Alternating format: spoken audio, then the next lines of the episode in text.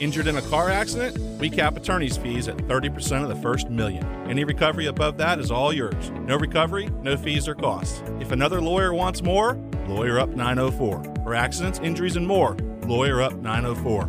Jacksonville. Attention. Attention. They are not ready for prime time. Prime time. Prime time. Prime time. That's the name. Prime time. Prime time. What time is it? Showtime prime time. It's XL Prime Time, featuring Joe C, Why in the world am I sitting back and being quiet about this? Matt Hayes, That's not how it works. Mia O'Brien, Should I laugh? Should, should I not laugh? and Leon Searcy. This is the big boy league. Noon hour Super Bowl week Thursday is here. That means, you know what it means. We're getting ready for the weekend. So this should be the weekend of all weekends. We always talk about politics and making Monday a national holiday. You know, some people like to, the idea of moving Super Bowl to Saturday. I'm not into that. I do like that day off though on Monday. But we're going to get you ready for a little Super Bowl action. And of course, big news in the NBA. Has there been a busier seven days in the association? I, I can't remember, but blockbuster trades and records falling and all that kind of stuff. All right, we get it cranked. We get it cranked. We get it cranked. Here we go. Richie just jumped up from the ground uh, with Thursday Modelo Yellow uh, as we get it rolling. It's Super Bowl week. I read this morning that there will be I just I don't know if I can buy this 1.25 billion with a B chicken wings consumed on Sunday. 1.25 billion. These birds are under attack. They're under attack. Now, I got We're some going down that road again. Are What do you Yeah. consider boneless chicken wings? Are those chicken tenders or are those wings? Well, you know what? I don't sacrilege, those are not what they wings. They're Thank not you. wings. Saucy They're nuts. definitely not wings. But They're I don't saucy know. nuts. Well done, JJ. Yeah, I don't know if they like fudged and included those those. I'll tell you what boneless is. Hey, man. Yeah, exactly. It's boneless it's a, a chicken breast children that's and women. cut up into chunks Child. and Yeah. sold for a major profit. Is what it's is, is what it is. But anyway, 1.25 billion, and then there were some other ones. I'll throw some numbers Wow. at you uh, today and tomorrow when it comes to A lot of uh, damn wings, bro. Super Bowl. Some people food. don't like to get their fingers. Yeah, well, yeah, you you know. know. But all it takes is two swipes. He, I don't understand what what he doesn't get about the wing. Yeah. it's swipe right, swipe left. It's gone. Now Right. he got bone. He doesn't like to get stuff on his fingers. Oh, that's that's true. Well, That's I, I, I didn't mean this to go straight to him. I'm just talking about wings, and I like them. I can clean the bone, and, and like vultures would fly over and just like, uh, there's nothing there. There's nothing. There's You don't nothing swipe there. left, nothing. You literally just stick it in your mouth and done. Yeah, but flats. I, I work. I work on it. Actually, I do. It, it's I. It, it is work. It's an art form to me. You so know, you 'cause- guys are doing wings this weekend. Oh yeah. Oh yeah.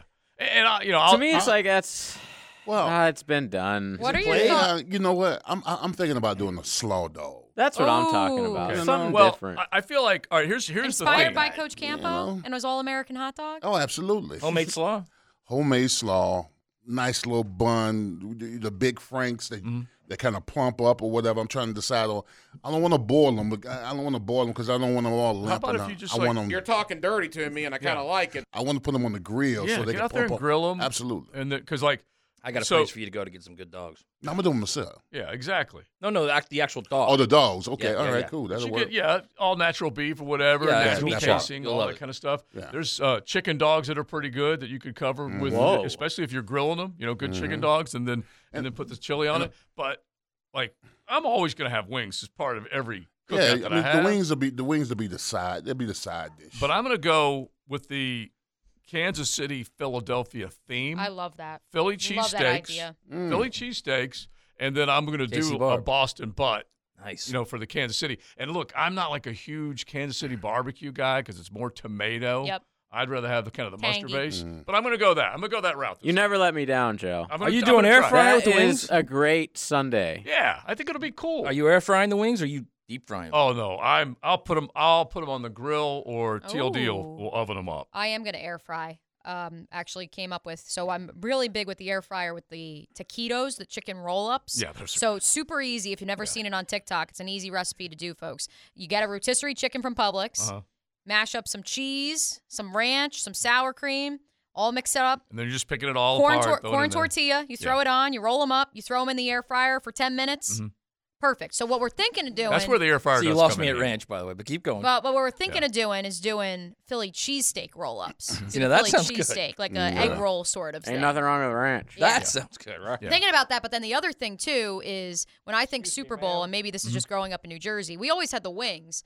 But my brother's best friend's dad makes the best chili I've ever Mm-hmm. had. And so every Super Bowl party I went to from age eight to age 18, this chili that he's got Like Super Bowl chili is what it's sausage, called. he's Yeah. got uh, bacon, he's got the ground beef, he's got uh, everything you can imagine. That was what I, like the staple for me. The highlight So- Yeah, was it- the it- chili. I would think every Super Bowl party would So are you gonna something, go tater tots, fries, or onion rings? Ooh, I think all tater three. tots are special. Tater tots are They special. You cannot Tater tots are lose. special. You cannot lose with tater tots. I You had cannot. onion rings Yeah. at a at a park Onion rings at a really for the national championship. My buddies and I had onion rings and wings, Yeah. and Onion that was it was surprisingly it hit the spot. Yeah. If you can do like Not usually an onion ring gal. You guys Yeah. are gonna eat all this. nah, yeah. No, I just want options. Yeah, because I like want I might stuff some jalapenos. Leon, I thought you were gonna like Yeah. be by yourself at the house. well, I like, don't so, care. so you know how you I got want options. you know how you got the grill and then you got the little burner set up on the side. Okay, so we're gonna do like you know like to Leon's point, Mm-hmm. like maybe chili dog or something. But anyway, one of the son-in-laws frying pickles. He wants to fry the pickles Nice. out Ooh, yeah, Very good nice. choice. And then the- choice. The jalapeno poppers. So I'm going to put the So jalapenos on the grill. yeah. Okay, you got to char them up, right? Mhm. Get them all charred. Yeah. Take them off. Get a little mixture of chorizo and cream cheese. and put it in. Wrap it in bacon. Put it oh. back on the grill. See, that sounds awesome. See, you That know I can appreciate what you, Matt Hayes. There's always effort in your food. Yeah, yeah. you He- Always. he- effort. he It's effort. You I, I, come I over, can bro? commend you. I can. We'll I rock it out. I may have to come over. Yeah, that does Yeah. sound good. I might have to come knocking on your door. Yeah, yeah. Because you know most of the jalapenos you're going to dip them and fry them and whatnot, which is nothing bad about that either. But that sounds pretty good too. Got to keep turning them on the grill. Like so, I've so been I've been craving lately char grilled oysters with some hot Oh. sauce and some, some spinach or whatever on top of it. Put them I've on the grill and let them pop. Yeah. Uh, Yeah. Put a little Tabasco. Yes. Horseradish. All the hot sauce. Yeah. Put them on a nice little crack. And I, I Oh. just it's in my brain here of late because uh you know got that New Orleans Bud Light place. in your hand. Bud Light. Oh yeah. Oh, okay. I got one for you guys. Maybe we can make this our question of the day brought to you by, by Beaver Toyota. Mm-hmm. What is your favorite dip? Okay, love it. Because we're, you know what? Because Mm. let's do dip today. Because we'll do the, uh, you know, the menu tomorrow. Yep. Yep. Uh, but your favorite dip? Because all right, let's just jump in on this. TLD's like, you know, she's she's a cook. I mean, she's an Italian girl and she's a cook. But they've got the the jalapeno popper dip. They've got a seven layer dip, and then they've got a few other ones that they're putting out there as far as possibilities uh, for what's coming up. Big Vic's chiming in. Everyone's chiming in on what they want. So yeah, that's a good one. Let's do the dip. So JJ, what's what's your go-to if you're gonna have like chips and dip? What's the I love go-to? hummus. I wouldn't eat Yeah, it with hummus is really good. chips, but I eat it with like uh, Veggies. naan. Not yeah, non. So freaking good, man. Are you gonna have Puts that Americans on the to Super Bowl, though? shame. You're gonna You have hummus on the Super Bowl? Yeah, I think we're gonna do like a, a side of charcuterie. Yep. Yeah, Um, you know, for the day is to just- lead That's up. some work now. Yeah. Ah, my girl does all that. I was going to say this sounds like your girl dip. I, my girl's gonna make all the food too. Yeah. Okay. all Are right, you there serious? I'm gonna be my ass on the couch. Yeah. Does Blake know there might be a few other people coming by? Bring it. We have a very small apartment, so I hope you're ready for that. All right, so so here you go. This is at least the possibilities. Okay. French Vidalia- onion, by the way, my my go-to second. Nice. Yeah, which one?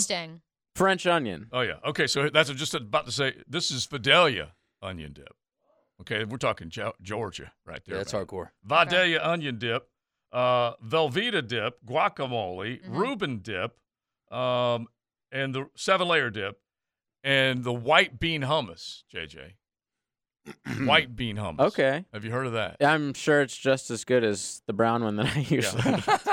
Yeah. I guess just a different bean yes. or a chickpea or whatever. So are we leaving this question open ended or like we yeah, we well, have I'm, to gonna, I'm just gonna say, what's your go-to dip for My go-to dip is uh, it's called Cowboy Chow. Ooh. That's, that's always gotta got some- some. So it's like Off the so wall it's like you take corn off the cob, you gotta Yep. shave it, right? Yeah. You chop up tomatoes, mm-hmm. chop up red onions, get uh, black beans, Yeah. Yeah. I'm with you. put a little lime over it, This is just a little vinegar. yeah. Stick in the uh, refrigerator for about two hours. Pull Yeah. it out. Wow.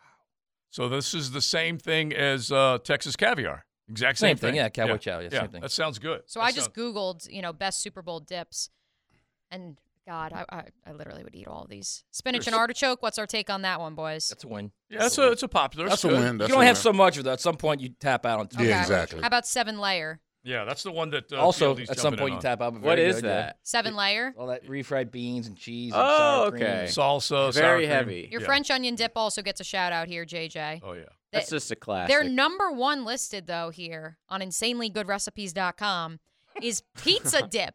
mm-hmm. Wait, what? Mm. what is This that? fun recipe crams all the amazing Italian inspired flavors of pizza into a dip. Cheese, sour cream, oregano, pizza sauce, and oregano again. Yeah. It tastes like pizza in a bowl with a heaping top of mozzarella on top.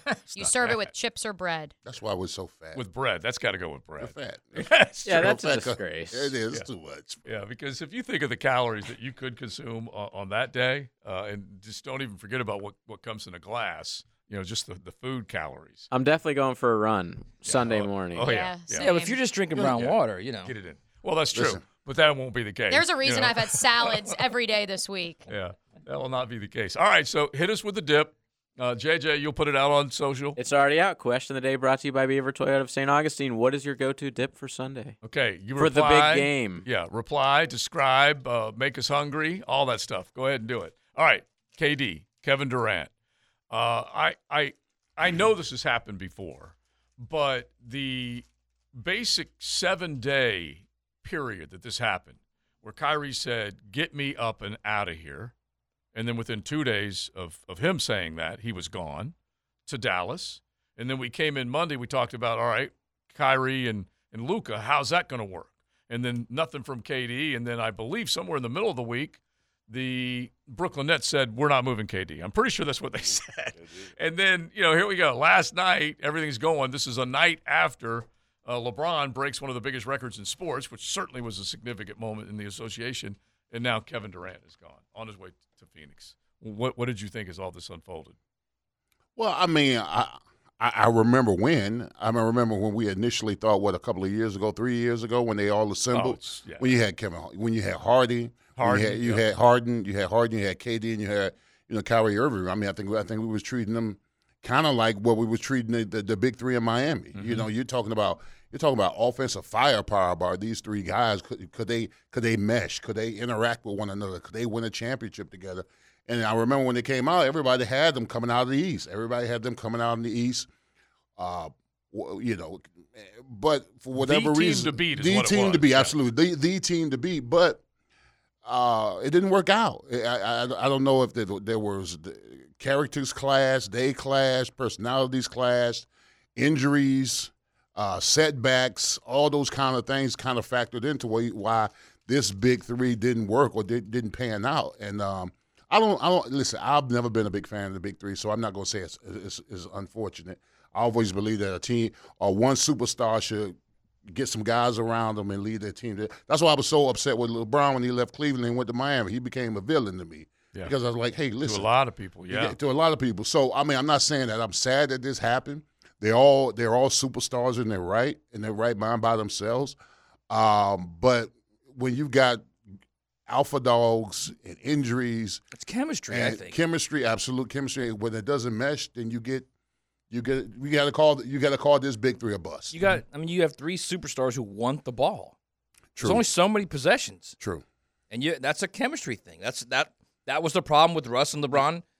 Uh, ev actually, Russ with everybody everywhere he's been. Yeah. Yes. Oklahoma And you City, gotta remember- everywhere he's entire career. been. And these and these And three- Russ is- and those three guys, they But Russ they is a, he's a phenomenal player. yesterday, He's just old. the way. They He's a, he, wanna- he was a phenomenal player, but he couldn't get along with people. and how many of these three want to defend? Really, really want None. to defend? Yeah, yeah, None. not that many. None of them. Kyrie's actually not an awful defender. Not Yeah. awful, but Yeah. Not wanna- not very good. If you want to go back to at least one mini super team that didn't work out worth a damn, was go back to KD, Paul George, and James Harden, and, and think about what was going on in Oklahoma City uh, originally. Paul George wasn't there for that. yeah, no, you're right. You're right. James Harden, Who am I Russell of? There's- Westbrook, KD. There you go, Russell. And then there I- was yeah. Paul George was there with um, Chris Paul and I think Russ Yeah, because it was for like maybe a season. it was Harden, One KD season, Bill got out of there. He wasn't no part of that. Uh, against Miami. and Har- I, I also wouldn't call that original uh, OKC team a super team because they all drafted Yeah, they were- them. They were Yeah, all young yeah. kids at And the time. Harden was coming off the bench. You know, they were so young. Like that was only KD's like I don't know, maybe fifth or sixth year in the league. But, Yeah, but they they turned into superstars. Yeah, and just remember, he you know he got out of there after that, but that was a team that had made it to the NBA Finals, won that first game. You thought, holy smokes, they were. I'm pretty sure up big in the second game, and then they ended up getting you know basically swept out of there Well- from. He games- left a games- couple years after when they blew a three-one lead. Correct. To, And then he and that's what I was just going to say. If you take away blowing that 3-1 lead in Oklahoma City, and if Kevin Durant's foot is in is outside the line and he drills that 3 against the Milwaukee Bucks and the Brooklyn Nets advance in the playoffs 2 years ago, does that change the course of history at all or would he still have left for Hmm. Golden State and would it still have left for Brooklyn and now is asking for a trade and receives it to go to Phoenix? Does Well, that change uh, everything? The, the Brooklyn thing was recent. I Yeah. mean, like the that was after the Warriors. No, I know. So what I'm what, what I'm saying is, if they didn't blow that three-one lead, would Kevin Durant have still left and gone to Golden State? probably not. And if he hits the three, it's not ruled a two, and they beat the Bucks the year the Bucks win the NBA Finals, and maybe Yeah, the Net- and maybe the Nets win the Finals. Yeah. Is he looking for a trade and receiving it today? It depends if they win the finals. I mean, Joe Tsai has a lot to do with this. The guy is a terrible owner. Mhm. He brought in this quote super team, even though Kevin Durant was hurt the whole first year. Yeah. It's not an excuse. They should have at least been to the NBA Finals. They didn't. He Oh, yeah, didn't they're- please the players. He went to battle with Kyrie over the vaccination thing. He suspended him, didn't let him play. Uh, it was a mess the Yeah. entire time. They both wanted out. K- KD wanted out before the season. And heck, you know, when- like people people don't remember that. They they had to bring they had to like talk KD out of it and bring him back, and now Oh, yeah. they just trade him halfway through the season. Absolute disaster. Yeah, because this offseason was filled with Aaron Rodgers type drama uh, with KD and, and Kyrie, and and and both basically wanted out. And then here you you know you fast forward and both both basically have gotten out. But yeah, it was it was nothing but a mess. And and remember James Harden when he showed up, he kind of looked fat, he kind of looked out of shape, and you're like, what's going on? And this isn't going to work. And then you know to ship him out and get Ben Simmons in there, and he's hardly done you know anything memorable uh, to to this point. And uh, like, gosh, man, the amount of money that was spent. And, and Kevin Durant, remember, he left Golden State because I, I guess the, the, the place didn't give him enough credit or love, even though he was a series MVP. Feelings. And yeah, that's it. Really was. Yeah, you want to talk about feelings? No, that was Kyrie serious and feelings. KD. Uh, he wasn't getting any love. Of course, you're not going to get any love with you know you, with, with Steph Curry there. Yeah. I mean, he's the he's the, I mean, he's the homeboy at Golden State. Yeah, exactly. And then everyone just trounced on KD, said he was chasing titles, chasing rings, but he had every right to go and play there, and, and they were a very, very good. That's a super team that worked. Yeah, it was exactly. Exactly. So how many super teams have and haven't worked if you start thinking I'll about give it? you one from. I guess I was in high schoolish. This is probably uh, 15 years ish ago, but when they when the Lakers at Yeah. the end of the Kobe Shaq run when they brought like Nash. Karl Malone, yeah, and Gary Steve Nash and Payton. Gary Yeah. Payton, Yeah, like these old guys. Talk about ring chasers at the end. No, that was the AARP team. they were on the cover of SI. They were Yeah. supposed to win the title again, and they sucked. They were Yeah. terrible. They were awful. Yeah, Malone for sure. Uh, Nash, I guess I'd have to- was terrible that Yeah, season man. too. What's fascinating is, is we're trying to come up with these. I know we came up with a couple for baseball that would be super teams that didn't pan out. If you want to count the Yankees over most well, of the you past could go 20 the years. A Rod Right, uh, absolutely. a- acquisition. They They did no win doubt. a World Series. They won though. one, which Yeah. in the moment everyone expected more. And if you go back to 2006, when George Steinbrenner is shoveling out money for Carl Pavano or even Jacoby Ellsbury more recently, and they never trans, you know, never turned into anything. I mean, it all changed quite frankly when he did shovel out the money for CC Sabathia in 2009. That obviously paid dividends. Yeah. But also there were a lot of homegrown dudes on that team too. I mean, as much as Mark Teixeira and CC Sabathia were critical pieces and that was a super team in 09, you go back to that like Kevin Brown, Mike Well, I- Mussina never really did any like I mean, he was a oh, great he player. was great for the Yankees. He was a great player, but he never he wasn't on the 09 team. Yeah, He you're had talking about retired the year winning. Yeah. before. yeah, but it, and- that, yeah. he wasn't a. Bust. Kevin Brown was Right, great. Kevin, Kevin but- Brown punched yeah. a wall. Never Yeah. forget. Yeah. Um. So yeah, I mean the Carl Pavano one And is Sheffield. my go-to. Sheffield and Sheffield was on that 09 team. Yeah. Um. But no, what's interesting to me is like when we were trying to come up with super teams, we came up with NBA, we came up with college hoops, we came up with baseball. It's kind of hard to come up with an NFL team that became a super team that didn't live up to expectations, right? Is there is there any any team you can think of? Well, well I, I, Patriots. I had mentioned the 2007 Patriots. Yeah. Mhm. Okay. I mean, that was a super team. They was what went 18 and one. Well, they got Randy. They got Randy Moss. When I you're mean, already the best team in the league and you bring exactly. the best receiver, Yeah, and, and, that's- and Rodney Harrison ever. on the other side too. and he had Rodney Harrison on Yeah, the side. because yeah. you're talking about two r- alpha dogs. There's no doubt about that. Well, my thing is, I would suggest if they have a quarterback, like let's say if Tom Brady was to come out of retirement and go play for the 49ers Mm-hmm. this upcoming season, I would say them. Because, I mean, they pushed all their chips to the middle of the table Mm-hmm. when they traded for Christian McCaffrey, Aiyuk, Samuel, Samuel, Kittle, the defense. Like, I would say that's probably the closest right now we have, if you look at the landscape But- of the NFL, to a quote unquote super team. Okay, but then, and then the only thing that I like, I am like kind of caught in the middle of like qualifying it because Brooklyn went out and bought all that. Correct. You know, whereas a lot of ones that you're mentioning, They you know, drafted Ket- uh, Kittle, Aiyuk, all those guys were. I mean, that you give them credit for drafting their tails off. But going and getting McCaffrey, if they were to get Brady, then it probably would fall under that heading. By the way, I think the first shoe that dropped for Tom Brady about whether or not he's going to play one more year, the first shoe was I have $35 million waiting for me and a Fox booth begging me to come up there, and I'm going to wait until 24 because I'm just going to work on my craft. That was the first shoe to drop about whether or not Tom Brady was going to come back. Then the next one. This is the one that just really kind of caught me.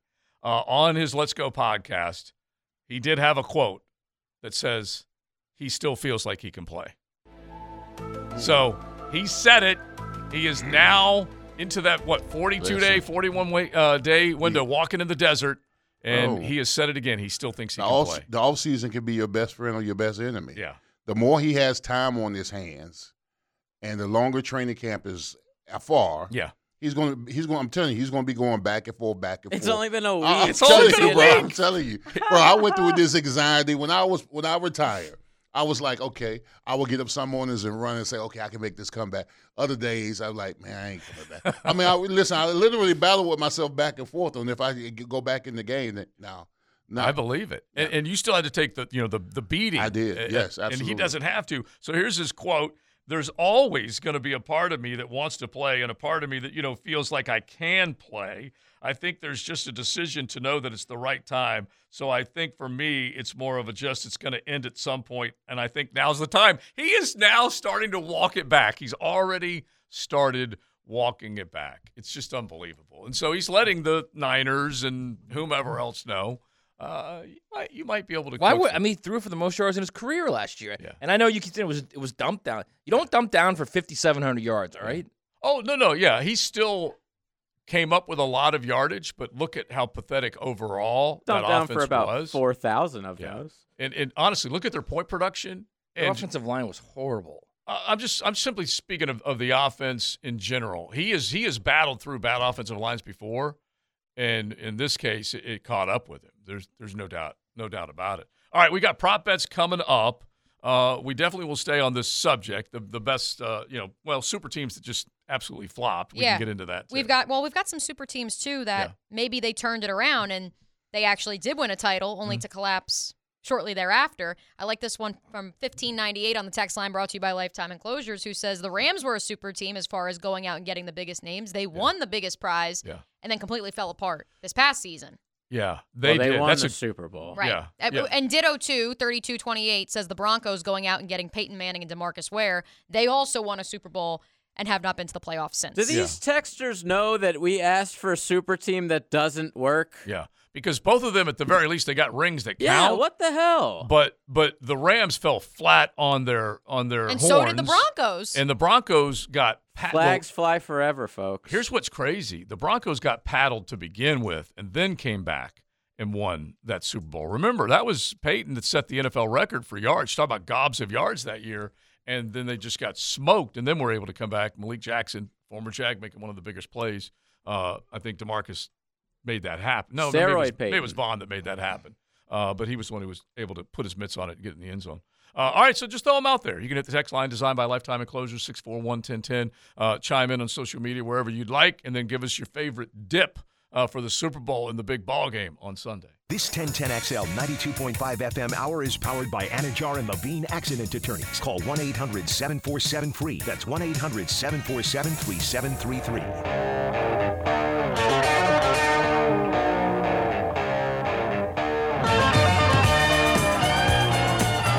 This is XL Prime Time. Brought to you by Florida Home AC. Now that's cool on 1010XL. 6117 has an apology for you, JJ. He had su- suggested that the Georgia Bulldogs are a super team we should be talking about, not realizing our question for the text line brought to you by Lifetime Enclosures was name a super team that didn't win at all. he says, My bad. My go to dip is ground beef cooked with Velveeta and a can of Rotel. Don't hate that. Gotta have the strip, tortilla strips, and Frito scoops. little uh, spicy uh, Rotel, pretty good. Kind of mix it up. And look, Velveeta, you don't have to apologize for going knee deep in Velveeta. That's exactly the dip I would expect that texture to be. By the way, the- interested in. the A Goodfellas group simpleton. That's there. judgy. That's judgy. I am judging You him. want to talk about super group? That Goodfellas supergroup was yes, pretty that's good why for I about- played that. pretty Happy good for about, birthday, you Joe know, Pesci. 10, 11, 12, 13 years, right? You think I'm funny? Like- Like a clown? So, so somebody, somebody, I told JJ this, it blew his mind. Somebody retweeted that very specific scene Mhm. and said, "Happy birthday, Joe Pesci." And I'm looking at it. Everybody in that scene, other than Joe Pesci, dead. Sad. And I just realized, as a new Sopranos watcher, yeah.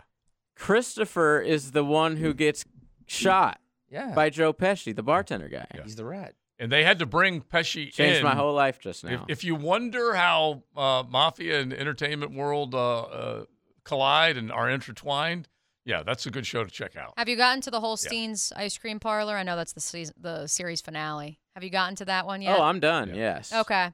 Yeah, my mom grew up a mile away from there, so I've Yeah, been several cool. times. Ask to her be what fair- happens. to be fair, Jimmy Ask her did what goad happens Tommy into at the end. Huh? JJ, Jimmy did go Tommy into that, into shooting. Christopher Oh wants my god! I didn't think he was. He he probably didn't realize he was an insane person. couple Well, he's more, going to get made, is why. You know, so that was good. couple more suggestions off the text line brought to you by Lifetime Enclosures. This one I kind of like for uh, our big three that flopped: Wilt Chamberlain, Elgin Baylor, and Jerry West. No titles together. Yeah, and and That's Wilt, a good one. If you're, if you know, I love arguing that Wilt's one of the greatest players that uh, you know people completely forget about somehow, some way. Uh, but I guess if you do look at titles, especially in that sport, they they do kind of matter. Uh, and Wilt, uh, and heck, Jerry West for that matter, uh, was supposed to be uh, adorned with more rings. The logo. Yeah, he was the logo exactly. They were supposed to be adorned with more rings, and they just didn't. couple others that suggested the 2000 Redskins. They signed Prime and many others, and then that failed. I've also seen a couple suggesting good the, one. the Yeah. 2009 2011 uh, Eagles with Vince Young. Now, Vince Young Yes. had um, uh, uh, uh, the big cornerback Asomugha, I think is who it was, that they paid a ton of money From They the brought in- Raiders. yeah, yeah, but I'm trying to think of the Eagles right now that they brought Oh, a that's bunch. what they got him from the Raiders. I think that year. yeah, there you go. That's where he came from. Okay, yeah. So Asomugha, and then they had, I think they had a former uh, Jag on that team, Jason Babin, uh, which was Michael Vick, LeSean. McCoy, Yeah. DeSean Jackson, Uh, yeah. Maclin. And Shady was he was definitely you know like, that goes back to were they homegrown or were they not? But going out and getting guys, uh, that's a good one. And then the the Redskins back when Danny.com was trying to come in there and buy everything with Deion and them, that's definitely a good In case you're Nnamdi just Asomugha. Nnamdi Asomugha. yeah, there in you case go. you're just joining us, the reason for our super team discussion on the text line brought to you by Lifetime Enclosures is because Kevin Durant has been traded to the Phoenix Suns. The final member of the so-called Big Three in Brooklyn is on the move following the trade of Kyrie Irving to Dallas earlier this week. Pretty busy NBA trade trade deadline, which comes up at three o'clock Eastern this afternoon. Correct, three or four o'clock, JJ. I, the I'm ce- not sure. Central versus Eastern time throws me for a loop, but a lot of different action. I'm just scrolling through Shams and uh, Woj's timeline, uh, which begs the question: Are you are you a Shams or a Woj guy? I'm Shams. You're Sham. You are Absolutely. Team He's Shams. taken over. Yes. Okay, you you I'm you're no you're no more. Is it because Woj went to E ESPN?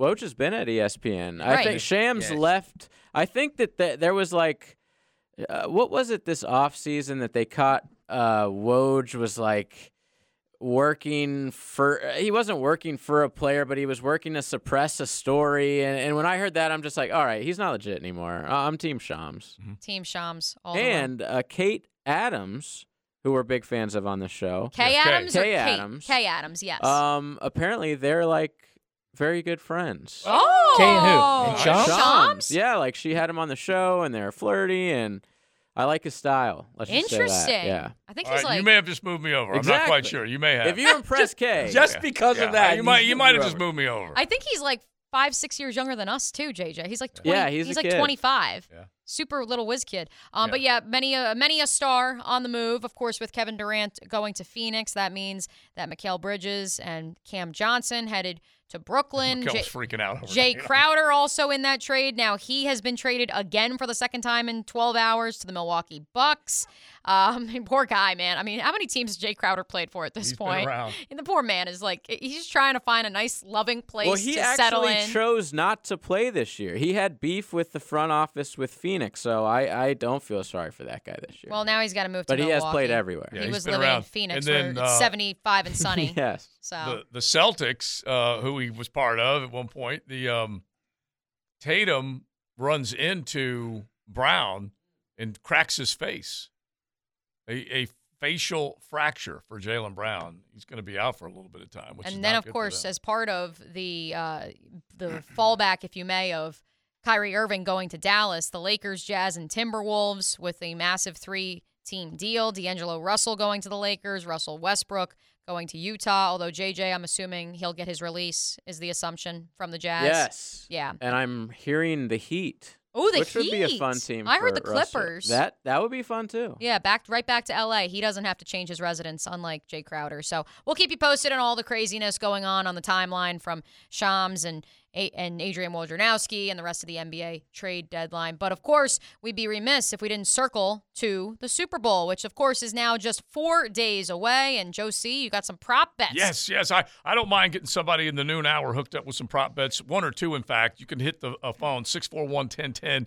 Uh, JJ will get you in and we'll give you some prop bets. And basically, we're going into the prop closet, the beer prop closet. If you get both of your prop bets right, you get to go in the drawing. And there are a lot of prop bets. Uh, as a matter of fact, you know, I've got JJ and I have got our handful that we were putting together, but then I also brought some new ones that have come in, you know, because my bookie and everyone else is cranking them out right now. And you definitely have some, I, I think, some some fun ones that we may add into this circus of prop bets. But right now, it's basically all about ball and whether or not you think, uh, you know, certain things are going to happen uh, one way or the other. I'm just telling you guys, I am more and more on the Chiefs, and I'm I'm I'm picking the upset.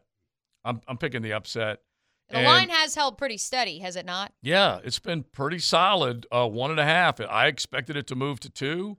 It really hasn't. I don't think that it will stay at one and a half by the time we get to Sunday. I bet it does move to two. I don't think it's going to move past that though. Uh, I think Philly money is going to roll into Vegas, and the wise guys are going to pounce on it right there at the at the end, and just you know whatever affect it a little bit.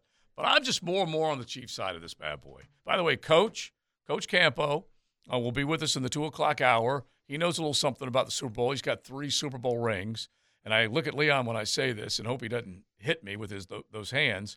Is that Coach Campo will have Larry Brown, the star of that Super Bowl, Cowboys versus the Steelers, uh, back in 1995, 96 season or 96 year, but 95 season.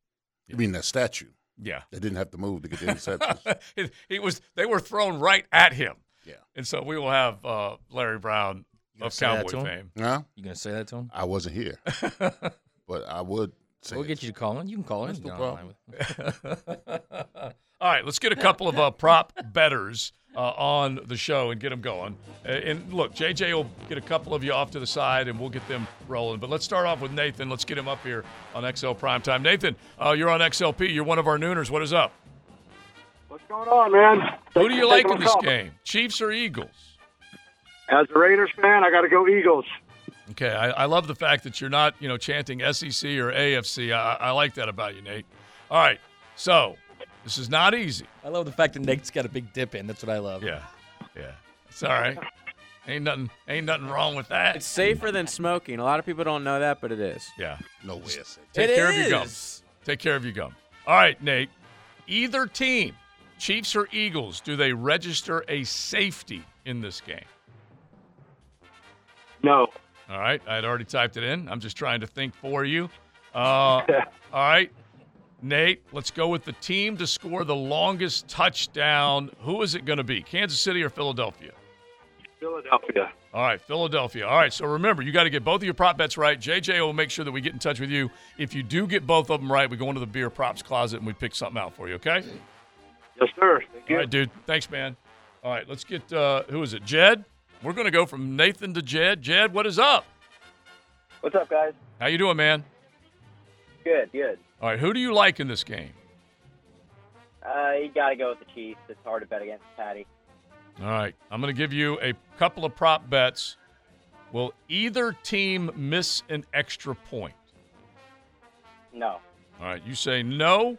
I'm going to get to the next one as far as an extra point is concerned. Will there be a two point conversion? Yes or no? No. No. All right. I'm looking around the room. Anybody else think Well, you're going to is this a, like a two point conversion that's actually converted or just attempted? Yeah, will there be a two point conversion? You have to convert it Okay. for it to count. All right, Jeb, we got you down, dude. Thanks, man. Thank you. All right, so they are in the drawings. Let's just uh, look around the room. Will either team miss an extra point? And will either team, You got Butker and Jake Elliott, right? yeah. Will either team miss one or will either Nah. team get Nah. a two point I don't think they're conversion? Oh, I think there'll be a two point conversion. You do? I- I kinda feel that way, I too. do. I, I, with those two teams, I mean, hello, the Philly special, and then Trick you combine that with and Reid. Yeah. yes, Yeah. absolutely. He's Yeah. going to try at least once. So I kind of feel like like there's going to be uh, some. Uh, there's definitely going to be some trick plays, ring around the rosy, whirly bird, something. Uh, all right, in the uh, one o'clock hour, we'll probably try and get another a couple of you in. JJ will definitely work, uh, you know, the bookie back line uh, and get you in on the uh, prop bet sheet. The big game, not the only thing going down in the Valley. The Kevin Durant trade, not the only thing going down in the city of Phoenix. Heck, the Waste Management Open isn't the only thing happening in the state of Arizona this weekend. Uh, Roger Goodell, commissioner of the National Football League, met with media for his State of the Union on a Wednesday, mysteriously. I know he said he typically does it on Fridays. Right. And he had some interesting topics that were discussed, Josie. All right, one really got me. Honestly, it just kind of made me laugh, and it was so Roger Goodell. He said the reason there are more concussions this year is because there's better people working to quickly recognize that someone is suffering from a concussion. That is why we have this increased rate of concussions. And I say to myself, what? What? How about the fact that it's bigger, faster, stronger every single year, and bodies are flying all over the place? And Tua was walking off with what looked like uh, one of the scariest things, like deformities taking place right in front of your eyes. Uh, and he said it's because more people are alert and aware. Well, it's like crazy to think, like because you're actually paying attention now, the numbers are raised. Like not like it wasn't going on before. I don't know that we're ever going to get rid of concussions, Leon. I don't think it's uh, it's impossible. It is a violent collision type of sport.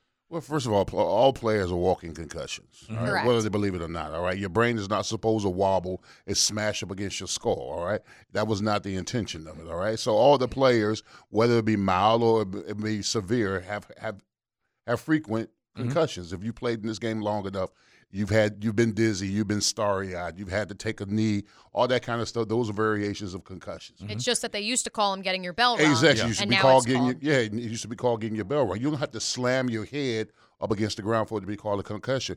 If a player hits a player in the trenches, helmet to helmet, and the player gets a stiffness in his neck, that stiffness is coming from your head, hitting his head, and that's a concussion. All those things are very there. There are different variations of the concussion. It just not, it's not all of it is not diagnosed as a concussion. And I and I had to when I realized in, in my playing career that I had over uh, twenty that I could label concussions, but probably had more than that that I didn't label.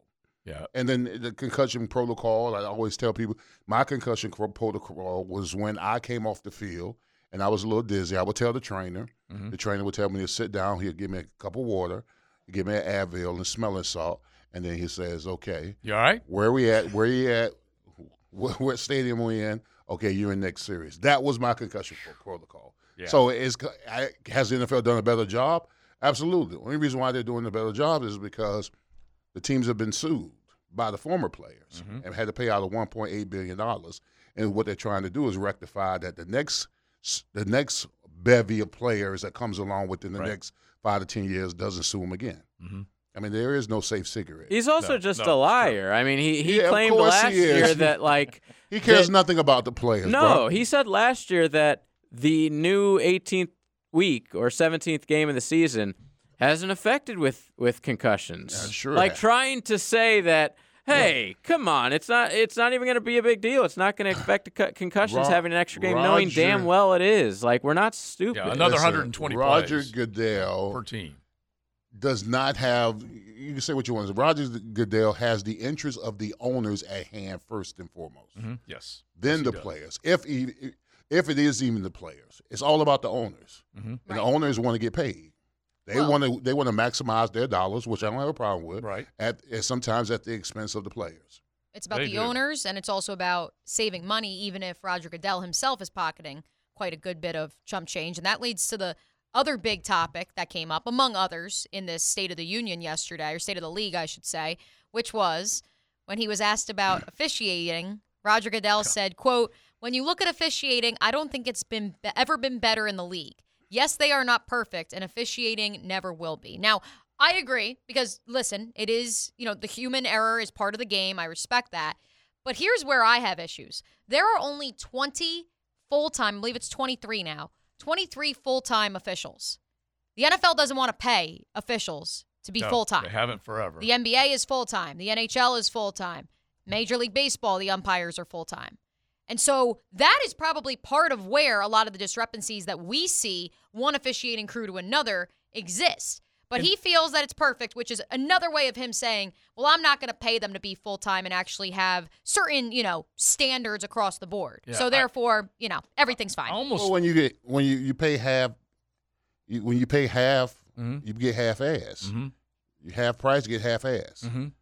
So, so you can't tell me that this officiating team uh, has done an over adequate job that he's been stating in his presser. I love that. I might want to write that one down. That was good because honestly, that's probably you know the the reality of it. The thing is, is he is probably using it as an excuse.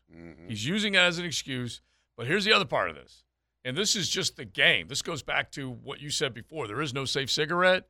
It is a violent game. It is a haul butt game. It is hard to see everything, be in position. We get the benefit of seeing the replay. They don't. And I'm not sympathetic to the officials, but it is not an easy job. And so they miss call after call after call. I I, I almost No, expect it. they're avoiding 270 pound men that can run 4.840s too. Yeah. You might be doing that too. Yeah. I yeah. mean- it's just it's not an easy game to officiate. It, it just isn't. And I don't know that they could. Doesn't I- mean you can't say Okay. Okay. All right. But see, here's the basic question: If they are full time, and I love Leon's line, you know, have you know, but if they are full time, are we getting better officiating? I guess is my question. I don't. I don't know that we will. Mm, maybe not. because because they know all the rules, they know all the calls, they know where to be position wise, all that stuff. I just don't know that we're going to get a better officiated game. Well, now, I- when it comes to the instant replay, don't blow it. That that that I'm I'm you know happy to say they could improve that. Well, would What- you like to see more replay used Right. for penalties? no, Okay. it's so dang slow now. I'm glad you said that, but a lot of Yeah. people feel differently. The Right. previous play is under review. They want a sky judge or whatever. Uh, nah, I don't want that. Right. No, and I think You like don't I want said that? No, You don't want like a See, transmitter in the Matt ball. does. I don't need to. You get don't want a everything- transmitter in the ball and a line at the goal line. No, I don't need to get everything right. like No. I said off the That's top different, though, though. I I think definitely want that. I think Yeah, the get- human error I is do. part of the game. We see Yeah, it in I love it. baseball, unless we want to get into the discussion of robot umpires, Yeah. because there Which are a lot coming. of people who also want that. I don't want AI. I just want the goal line for Yeah. touchdowns, That's which is coming. really That's- important. yeah. That I agree want with. the transmitter in the ball. You know, and I- line at the goal Yeah, line. I wouldn't have a problem with that when I do crack up sometimes at the fact that they don't have they have all these other cameras and they don't have the overhead shot right over the top. They're getting there. They're doing some of them.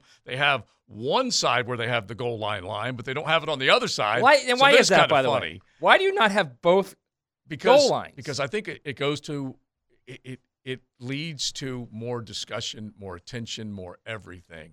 Was he in? Was he not in? It, it it's just so Any attention is good attention, is what you're Yeah. saying. Well, I I just The old Roy I think it's line. just incompetence. It, it, it easily could be, but look at how many cameras they have. They can't be that incompetent. They want this stuff to be talked about. I think I moaned don't, I don't even care about the camera angles, but if tennis can do Hawkeye technology for the balls being out or in, how come the NFL, a bazillion dollar? I think the NFL just chooses not to. Right. That's what I'm saying. Just like paying the officials. Yeah. I don't know. Yeah.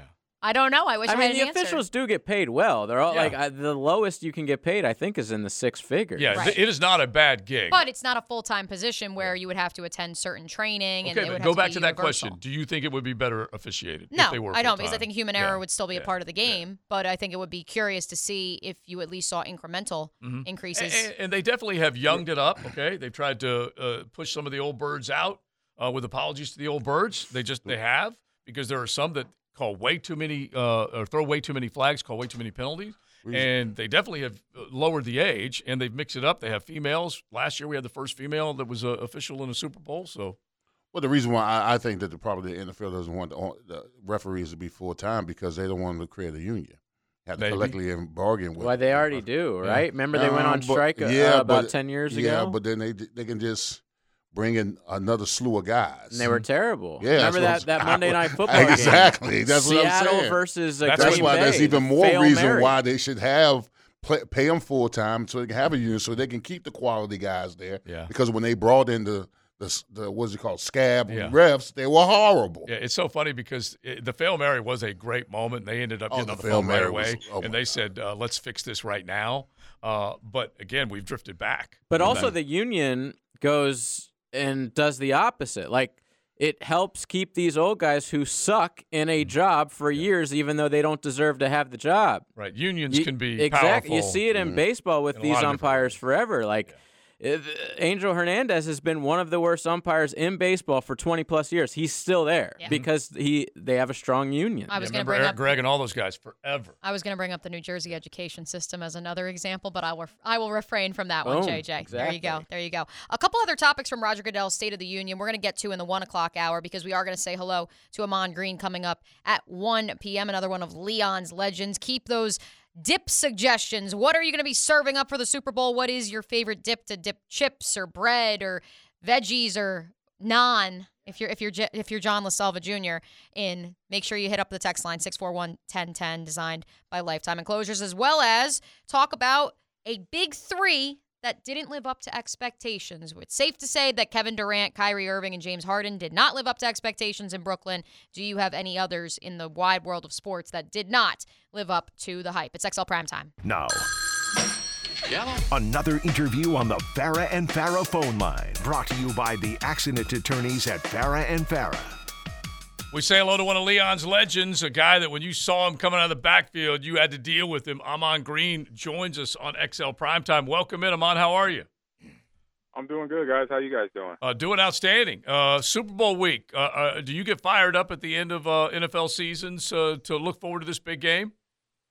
Uh, for sure. I'm a, I'm a sports fan, so any Super Bowl, World Championship, of NBA, WNBA, Major League Baseball, I get a little hyped for it because I've been as a kid. I grew up watching all the championships and watching like the Olympics, things like that. So grew up in a sports family, so like to keep tabs on everything.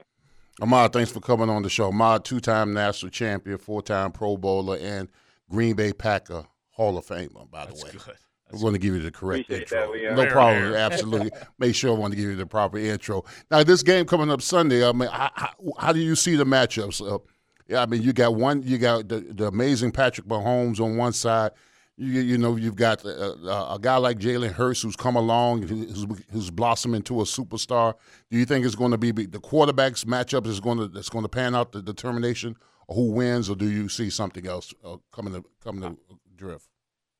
I say it's going to be a little bit of both. So the quarterbacks will have their say so. You know, Jalen has done a really good job of, uh, you know, managing his his gameplay, knowing that you know I'm not saying he's a game manager, but he's showed his talent with his legs, having almost a thousand yards rushing. I think we're right over 700, along with uh, um, Gang- Gainwell and uh, Sanders, I believe, Bart Scott as well, running the ball. So that is their strong point is the run game, and then when he has the big throws, he makes them count. And so he's done a great job getting the ball to AJ um, from uh, that they got from Tennessee. So with that, between him and Mahomes, so it's basically it's gonna. I say it's gonna go down to the big guys up front. You know, offensive line, defensive line, because we saw in the last few games, especially for Kansas City, you know, uh, Chris Ford or Chris uh, came in the middle, was dominating um, the defensive or the offensive tackles for Jacksonville, and uh, on Philly's defense, you saw how their D line is rotating in very well. They have a um, young D line and they're aggressive.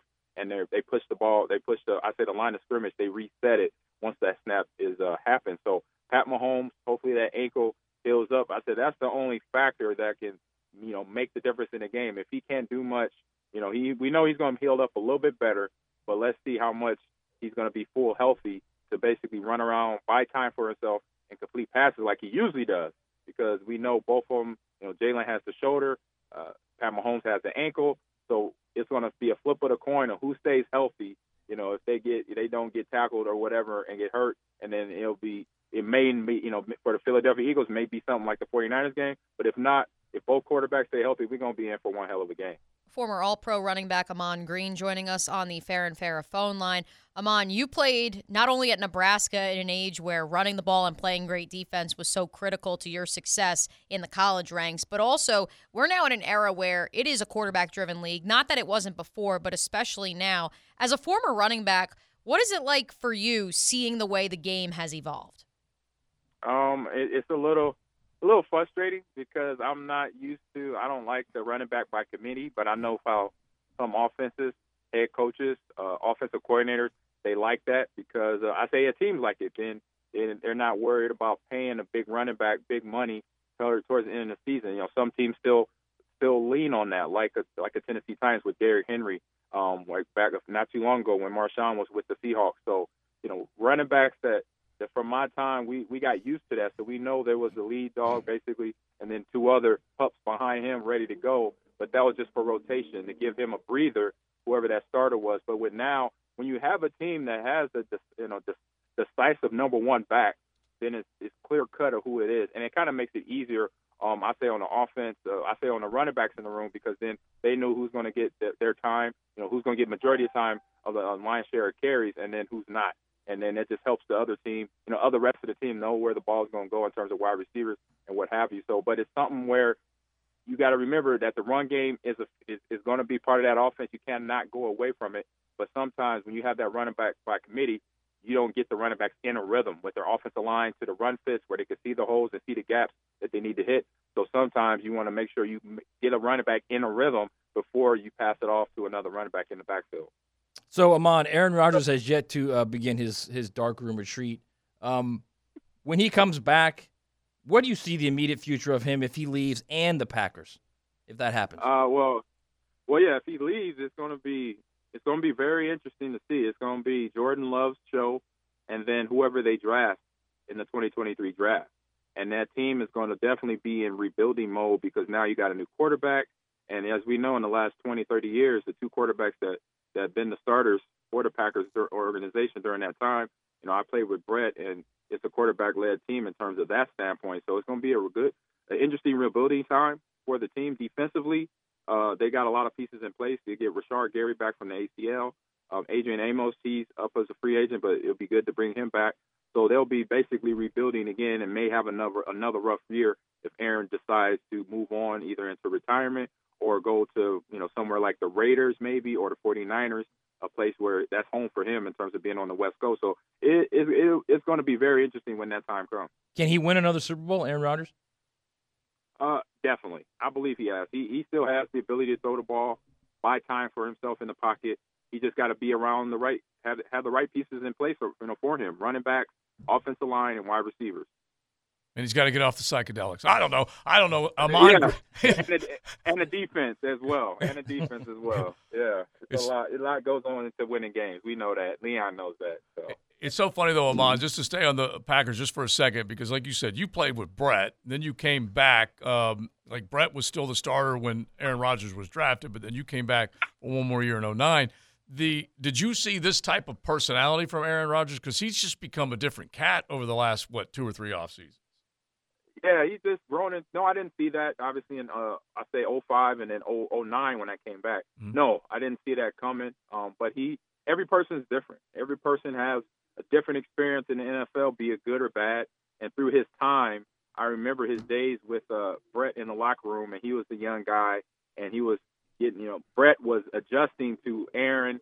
They were really good teammates to one another, but every now and then you see the age gap where he was. I remember one time Brett was like, "Man, what, why take off them headphones, man? Pay attention." So he's thinking that he's not listening because he has the headphones on, and that's something a lot of kids do today. You know, so it was just a generational thing, but it was not. It was all love in terms of teammates, in terms of helping guys, you know, a mold get molded into becoming a professional quarterback. So then when I got back in 09, I just saw more of the leadership of Aaron, you know, taking over the helm. He had been a quarterback, starting quarterback for two years at that time from um, on 2008, 2009. So even then, towards the end of that season, the way we lost that playoff game to Arizona, I think it was like 54 to 53, some crazy score. Yeah. But I knew then in that locker room, from from not only Aaron, but like people like Clay Matthews and other positions, I'm like, this team is going to be built for the Super Bowl, and I, and that's why I was like, I was I, I went to Ted Thompson right away. I think before we got on the bus, I said, hey Ted, can you can you bring me back? Because this this team is something special. I can feel it right now, and I called it because the next year that was that team that won the 2020 2010 Super Bowl in Dallas against the Pittsburgh Steelers. Now, man, I, I know eh, throughout your career, you you've probably been the hunter and the hunted. All right. Now here in Jacksonville, we got a relatively young team. Trevor Lawrence Yeah. has actually blossomed into one of the elite quarterbacks in the league. And all last year, you know, we had a phenomenal run where this team was the was the hunter. They were knocking off teams that otherwise were favored over them. Going into this year, they're going to be favored in a lot of these games and a lot of these positions and being the hunted. What what is the different mindset of a player or a team when you're one time you're the hunter and the other time you're the hunted? Yeah, the the hunter is a person that plans has, their game plan together from a, from the top to down. So that means from the coaching staff to the assistants to the players. They everybody know everybody's on the same page, and they know they got to come for every game. They're looking at every game. They're targeting that team. That team is not target. That team could be targeting them, but they're not. They're they're just playing on what they need to do. They're playing their game. They're determining where the ball goes offensively, defensively. That defense is going to make that offense adjust to them and not the opposite uh, other way around. And they control the whole pattern of the game. So that's the team that's the hunter. And I saw that. And I love what uh, my old teammate Doug Pederson is doing. We call him Dougie Fresh in our locker room because he was just he was just a, he was just a chill guy. Always wanted his uh, he was always uh, into getting his little ice cream cone on the night before the games. You know, get him a bowl of ice cream and chill out. So we just call him Dougie Fresh off of that. So he's done a fantastic job, and I see him being a former quarterback and just being a former player in general, and able to get to Travis or, or Trevor Lawrence and under get him to like you could tell he's understanding the coaching process, development process of a quarterback in the NFL. And as we know, Leon, quarterbacks in the NFL take time to mature. And if they don't have that time, if they're pushed into a situation like Trevor was his his rookie year, like he's got to start, he has to play, and hopefully he's the savior on the franchise. That's not realistic. That's putting way too much pressure on him. And so this past year, Doug came in, and you could see where Trevor was comfortable making throws. We already know he has the physical. We saw him play at Clemson, saw him at the combine. I mean, I saw him back in high school at a Nike camp that I did in North Carolina years ago. So I knew then. I'm like, God, this kid's already like well over six feet, and, just has the posture, has the size. But now it's it make sure the mental comes into it, and now you see his mental coming in. So he gained a lot of ground this season with Doug Pederson being the head coach for the Jaguars. Couple more for Ahman Green on the Farah and Farah phone line. Since you opened that can of worms, number one, we got to get a good Doug story from your time together in Green Bay. But also, Ahman, like you are far from the only former Packer, former teammate of Doug's that when we've had them on primetime, they just they start gushing about what Doug was like as a teammate. So give us a story, either quirky or something that really signified who Doug was in that locker room in the early 2000s. Oh man, I'll start with a. I say just one like a leadership role part is. Uh, I remember we playing the Red- Redskin or Washington Commander, excuse me, on uh, Monday Night Football or Sunday Night Football, and it's game where Brett actually got hurt, and everybody in the stadium, including myself, were like, "Oh my God!" And so he didn't finish the game. He left the game, and Doug Pederson came in, and you know Dougie Fresh came in, and I was just like, he came in the huddle. He's like, "Ag," he said, "Don't worry about it. We're good. You know, I'm gonna." do this and that, and I'm uh, basically I gotta just give you the ball the rest of the game. I'm like, oh okay. I was man, I was worried because I, you know, Brett's out. I was like, mom, you know, I'm I'm upset about that because I really didn't want to give up sacks being in that backfield. So he knew I was thinking about that. He could see my face, so he took my mind. He kind of, you know, cracking that little joke, you know, got me back kind of focused to say, hey man, I'm just giving you the ball the rest of the game, so you didn't even have to worry about picking up no blitz. I'm like, oh, okay, there you go, thanks. I appreciate that. And so Um, another time though it was like 03. He actually helped me out with some with some information he gave me because uh, so if you know, and Leon knows this, quarterbacks have sometimes way too much time in their hands, so they get bored. And so between Brett and Doug, they were the practical jokers on the squad.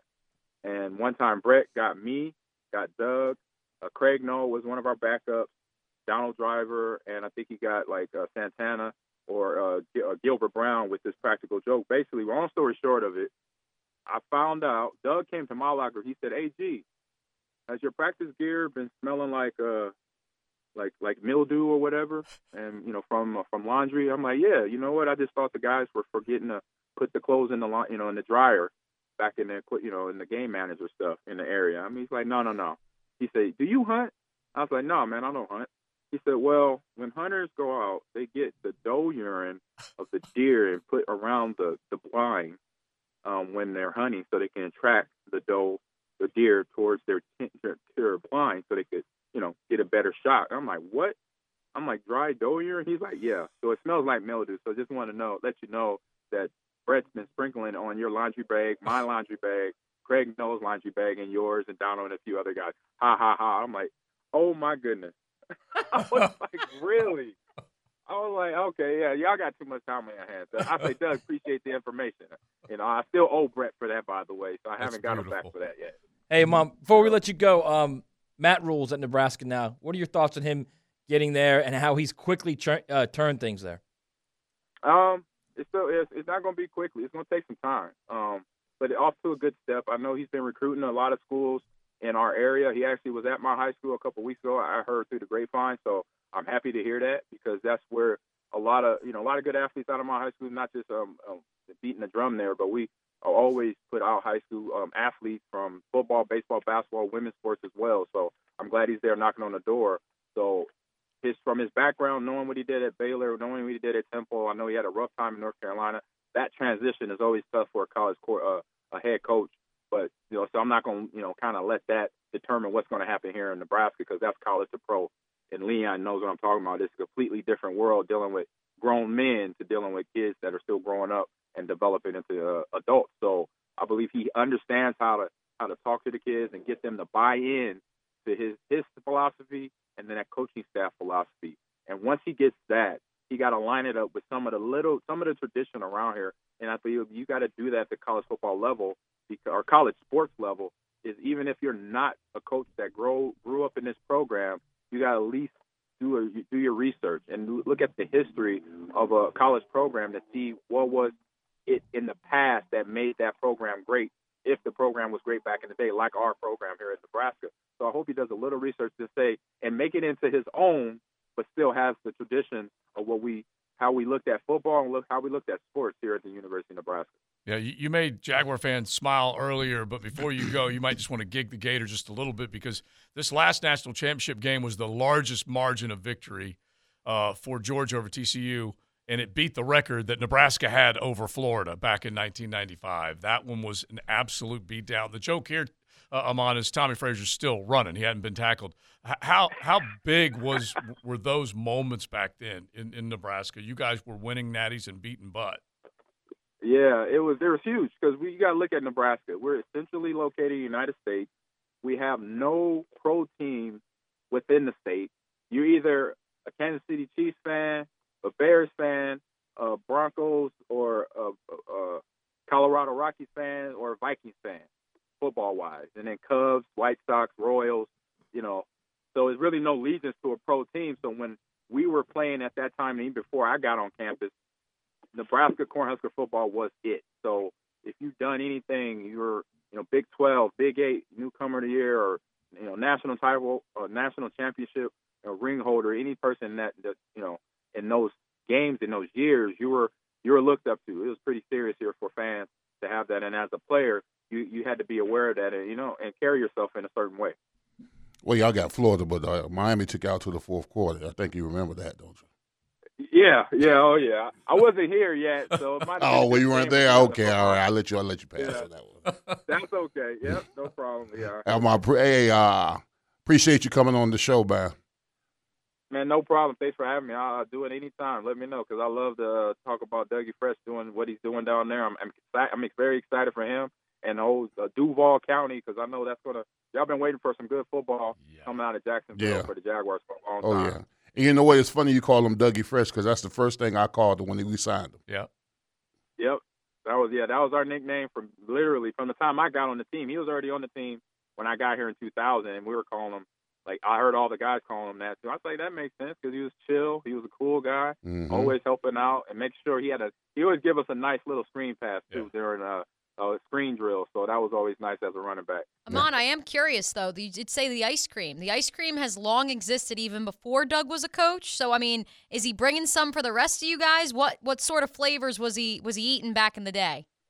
No, he was just yeah with this basic vanilla ice cream, either cone or bowl. Like, At the and Leon knows when we have our we have our last team meeting. There's a snack after the team meeting, and snacks could be, there's a you could grab another burger, some chicken wings, or a chicken breast sandwich, or make you a salad or some soup, and then they have the chocolate chip cookies, oatmeal cookies, chocolate ice cream, vanilla ice cream, and if you want to make a, a a shake out of it, you could do that too. So he will always go for the the cone ice cream or a bowl of ice cream. Get a couple scoops with some peanuts and uh, chocolate syrup on top, and that was his thing every game. You know. That's awesome. Appreciate you, Mom. Thanks for coming hey, on, no bro. Problem, Hey, you're welcome. Thank no problem. That's great. That is cool. Listen, uh, I can remember him. He was a fantasy football, highly drafted dude. And you go back to that 1995, he had the freshman rushing record for Nebraska. And he didn't run all over Florida.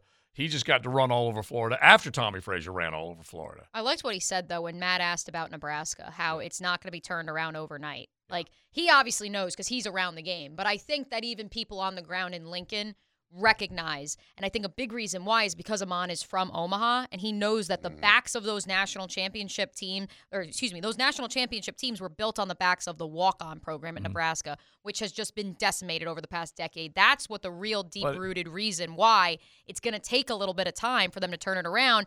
Not un- in a different situation, in a different light than what Florida State has seen under Mike Norvell over the past three years. I mean, it was that part of it was really good, but they just had so many good players too. Yeah, they had Christian Peters and Yeah, they Jason Peters and so Tommy many Frazier. But also, like Lawrence you said, they had Phillips. good dudes in the trenches that Yeah. they were bringing in, and not to And it mention, was like he said, the as black a, Grant shirts. Wistrom a and Yeah. kid growing up in Nebraska wanted Terrell to Farley. go play at Nebraska. Yeah. I don't know if that happens now. Yeah, they can't recruit him now. And They, no, they, don't- well they can't. The thing is, is they can't get to L.A. like they used to be able to. Mm-hmm. Yeah. Because USC and UCLA were down during that time. Yeah. So they would just go into L.A. and just pluck those guys right out of right, there. and bring them to a winner. Yeah, and, and, and they can't do. They used to go to New Jersey and get all those. The Cre- the Peters brothers are from New Jersey. Yeah. they don't get those kids anymore. Yeah. So that's it's it's different now. They can't nationally recruit like they used to. Nope, nope. And, and who knows whether they'll be able to restore it or not. All right, uh, we're going to get another story from Sirs, Super Bowl related. Don't forget, Coach Campo's got a Super Bowl MVP and Larry Brown coming up in just a little bit. It's XL Primetime.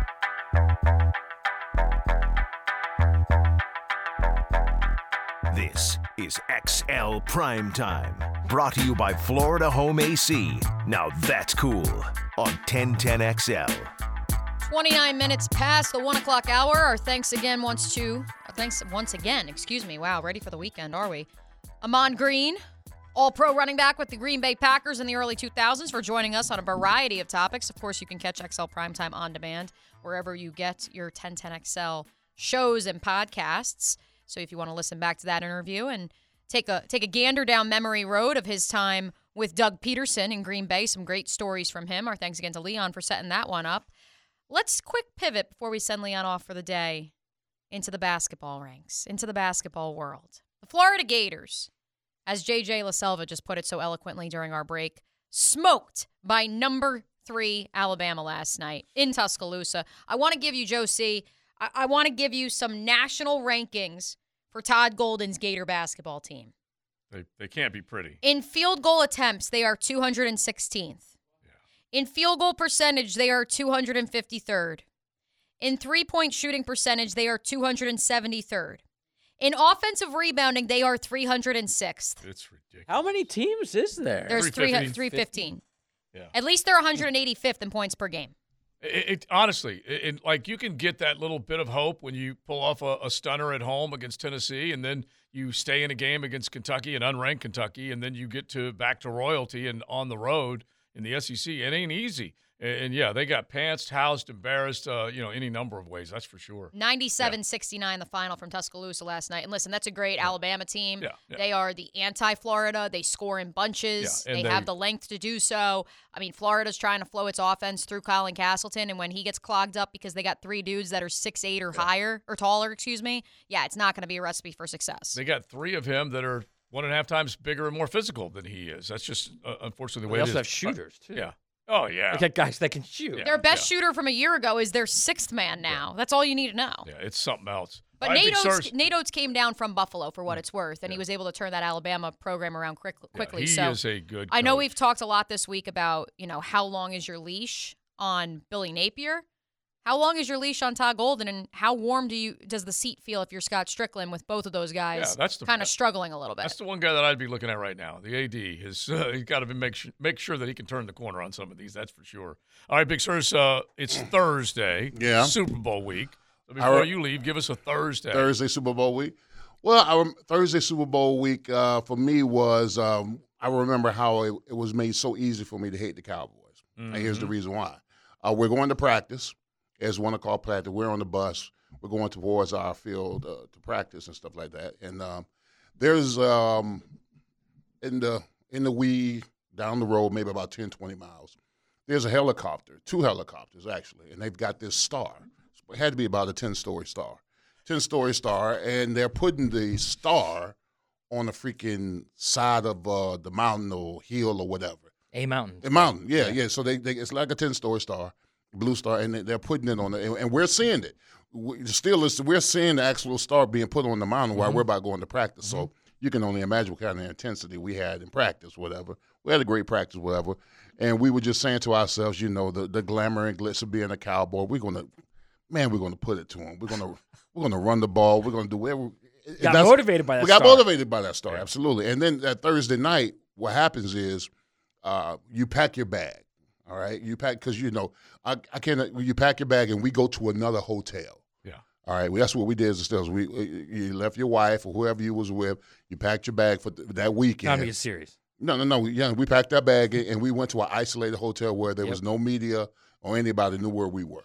Now I can only imagine that trying to pull that off now in this day and age with social media. They find you. They'll find you. But we we wanted to be we wanted no distractions going into the Like Aaron weekend. Where'd you go? Like Scottsdale somewhere? I, I don't know. Hey, listen, I have it. If I tell They you, if I tell you, I have to kill Tucson. you. They went all the way to Tucson. I have no idea where we went, but I just know that it was just us, training staff, film, weight room, and all that kind of stuff. So, you know, and nobody followed us. I guess allegedly. Did that help you guys getting fired up? Because Uh, the well, star listen, we all know the that. We all know the outcome of the game. But still. we all know the outcome of the game, so I, it didn't matter. But it, it still boils down to one guy didn't to throwing it to that that, other guy. We know that. We Yes. definitely know that. That- you you guys probably had a lot of other things figured out. That's for sure. All right, Big Sirs, enjoy the rest of the afternoon. All right. All right, he heads out. All right, Uh, Leon. We're We're gonna tr- talk to that guy too later. Yeah. in the show. Oh yeah, Larry Brown Yep. will be a Your special tormentor. guest of Dave Campo in the two o'clock hour. So Coach will be rolling in I've here, recovered. Uh, and he will be fired up I to don't know relive some of those Yeah, I don't think you Super have. Bowl stories, and he will have one of his one of his guys, Larry Brown, on. Hey, Now- quick, uh, before we hit the break, Yeah. let's truly span the entire sports world in one segment because JJ, we got some Players Championship This is what they need to do. giveaways rolling on in. Absolutely. We have a pair of tickets to the Players Championship Military Appreciation Concert. That is Tuesday, March 7th, plus $15 to V Pizza, V's Pizza, Mhm. which I enjoy.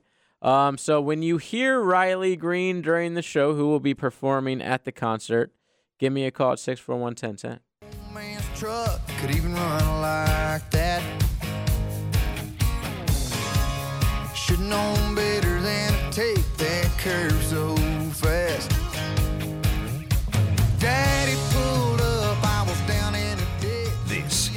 XL Prime Time, brought to you by Florida Home AC. Now that's cool on 1010XL. Coach Campo in the house, going to be joining us coming up in the 2 o'clock hour with a very special guest, his former player, Larry Brown, coming on XL Primetime, coming up at 2 o'clock. Leon off for the day, and our thanks again to Ahman Green for joining us here in the 1 o'clock hour. Uh, something tells me if you're hearing Riley Green over your radio speakers right now, uh, you may want to give JJ, DJ, DJ, JJ, I should say, a call then, uh, because, you know, maybe maybe something cool that you could win, possibly, in case you were listening in the last segment. Uh, we're keeping tabs on the NBA trade deadline coming up at three o'clock today. The news of the day, of course, that Kevin Durant is on the move to the Phoenix Suns. The big three in Brooklyn is no more. What a week for the city of Phoenix! A Super Bowl, the Waste Management Open. And now Kevin Durant headed to the Suns, who will be looking to make the NBA Finals for the second time in three seasons. I'm seeing a lot of the reporters boots on the ground in Phoenix, though, Matt, and uh, I'm glad I'm already eating my salad and trying to be healthy for lunch because I'm seeing the In and Out, I'm seeing the tacos. As we're talking about, what's your favorite Super Bowl dip? They got me feeling hungry out here. I'm always hungry. I'm over here with the yogurt and the blueberries and the oatmeal and There's a place out in in uh, Scottsdale. It's like this little little shack. It's called TP. Mhm. It's this Mexican food that's just might be the best in the United States. Honestly, Well, there's phenomenal. just- yeah, like and- a little shack, and it's I would so good. It's a come together place of so many different uh, flavors, tastes, culture. When I was there, we and and by the way, we were there when there was a Super Bowl and the waste management and all that stuff was going on. So it was all kinds of fun, and then out there for the national championship as well. And so that place has just grown massively. uh, you know, It's Co- ridiculous. coach will tell the story, but but in Tempe is where that Super Bowl was at, and that was the stadium there. Okay, and then Yeah. obviously Glendale said we're going to create something on the other side of Phoenix, and and now uh, Tempe Glendale wasn't even. I don't even know what Glendale was back yeah, then. it didn't exist. It was a piece of. It was where Walter White and Jesse went to cook. I actually, I Okay? actually think it was unincorporated back then. Th- Seriously, that, that's where they went to cook. Honestly, it wasn't Albuquerque. it was Glendale uh, because you could just go out there and someone would hit you over the head and they'd never find you. Uh, but yeah, I mean, once you got outside Phoenix, honestly, Yeah. it's there was not much. Yeah, and it was a massive uh, creation. It really was. All right, so I want to get some more prop bets in. If we can, JJ, we'll we'll hit the phones at 641-1010, and we'll get a couple more prop bets in because we got Coach in the 2 o'clock hour. So if you want to do Super Bowl props, you got to get both of them right. 641-1010, we'll jump in on it. But I wanted to throw these numbers at you all. Uh, I mentioned before, Pat Mahomes' record on the road in the playoffs is what? Uh, it's zero and zero because he has never played on the on the road. All of his games have been played at home. This is the other one that just goes. By the way, that's got to change next year. yeah, yeah, you're That's right. gotta it's got to come here. year. It's got to Right. come here. But that's what it is. Is they've they've been good enough to make sure, and, and, and the Buffalo Bills had it in front of them. The Cincinnati Bengals had it in front of them. We all know what happened. It it, it I don't know whether the storyline would have changed, but Well, in every sport, that's where it is. You Yeah. got to get over that road hump. You have to. Jordan Yeah. had it with the with the Pistons. Same Yeah. thing. You got to Exactly. get home advantage to where it's beneficial to Yeah. you. But the one thing that is this pairs up obviously with the other one that he has not lost a playoff road game. He has never been an underdog.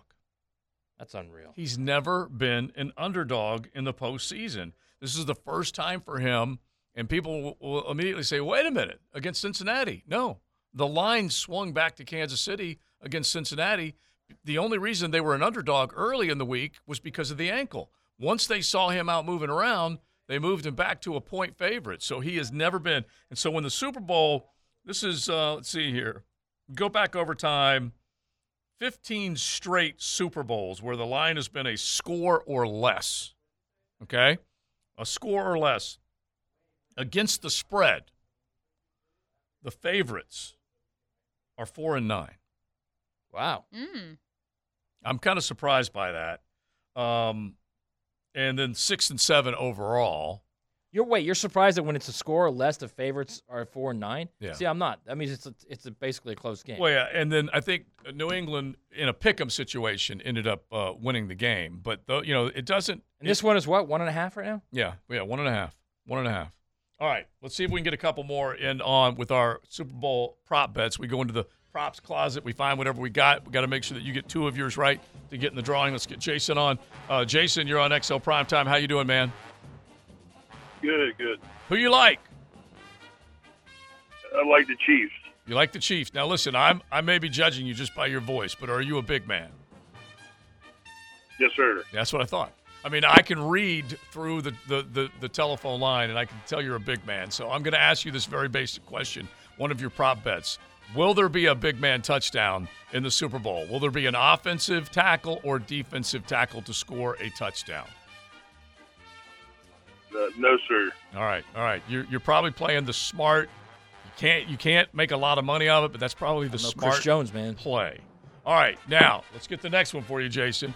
The last team to score. Who will it be?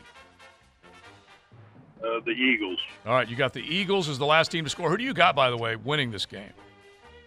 I got the Chiefs winning. Okay. All right. So you're saying that the Eagles will be, uh, you know, like kind of chasing down the Chiefs late, and they get that that score that really may not matter in the end. Okay, I got you. All right, man. Enjoy the game. You are in. All right, thanks, sir. All right. Jason's definitely playing the odds there, by the way. Yeah. The odds are no big man's going to go. Right. The odds are the Chiefs are going to win. It's going to be close, and that Yeah. the odds are the Eagles are going to be chasing. Even Yeah. though the Eagles are the favorite team, let's you know. All right, last team to score because we're going to do our own prop bets. Uh, lunch Last is on team the to line. Score. Interesting. Ooh, lunch is on the line. I'm gonna say the last team to score is the Chiefs. Okay. All right. So I'm just at least I'm just kind of quizzing you guys now because we'll have it on a sheet tomorrow. Eagles game-winning drive. Yeah. All right. So you got that. Oh. All right. Let's get Wayne up next. Uh, Wayne, you are on XL Prime Not Time. to be confused with Paul Wayne. Yeah. Going. What's going on, bud? How are you? Good, good. All right. Who do you like in this game? Billy. All right. All right. You got the Eagles. All right. So I'm going to ask you a simple one. Five total passing touchdowns between the two teams. Is it over or under that number? Five total passing touchdowns. Uh, I think it'll be over. All right. So you think there's going to be a lot of balls in the air, a lot of points scored. All right, Wayne, I've got you there. All right. Now I'm going to get you to the turnover department. Total turnovers in the game. Is it over or under two and a half?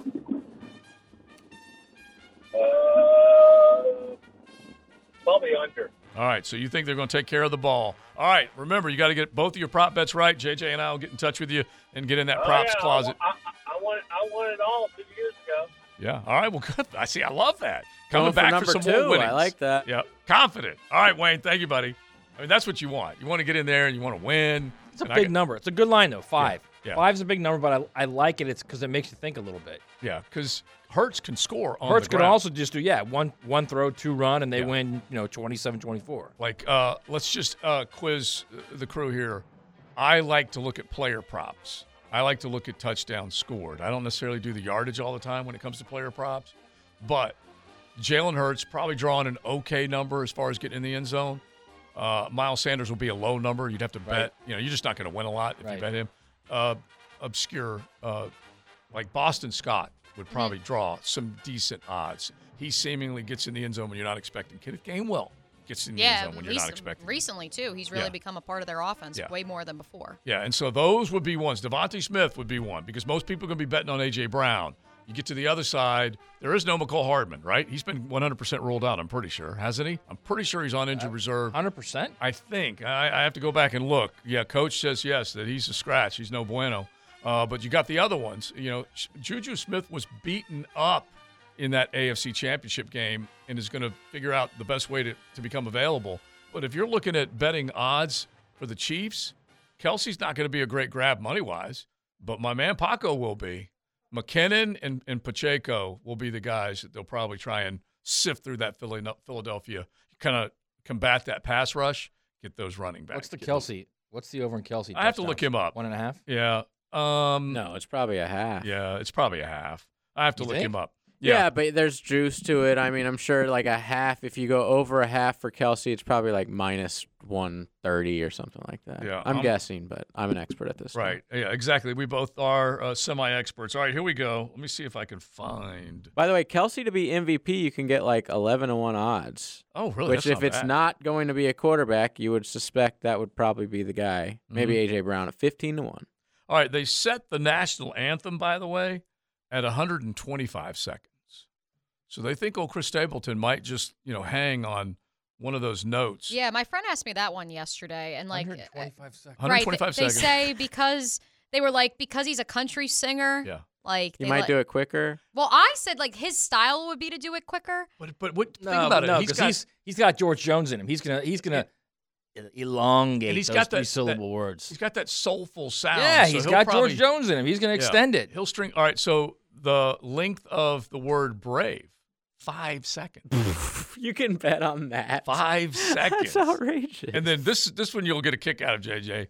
number of planes during the flyover. Oh, three. Well, it was set at five, and somehow or another, it's been leaked that it will be three. So See, that's been. why you have to watch out for these Yeah. things because there's always like a sound guy Yep, or yep. Somebody behind the scenes during rehearsal that's timing the national anthem or that already knows what halftime songs will be played. Yep. So you always have to watch out. When you see something like that as a heavy favorite, that means it's going to happen. Exactly. Someone knows. So we'll put one of the exotics out there tomorrow, Mm-hmm. but be thinking about it. Will any scoring drive take less than the national anthem length? So less than 205, Oh, I like that. which I like that a That lot. is fun. Yeah, I, I think would be.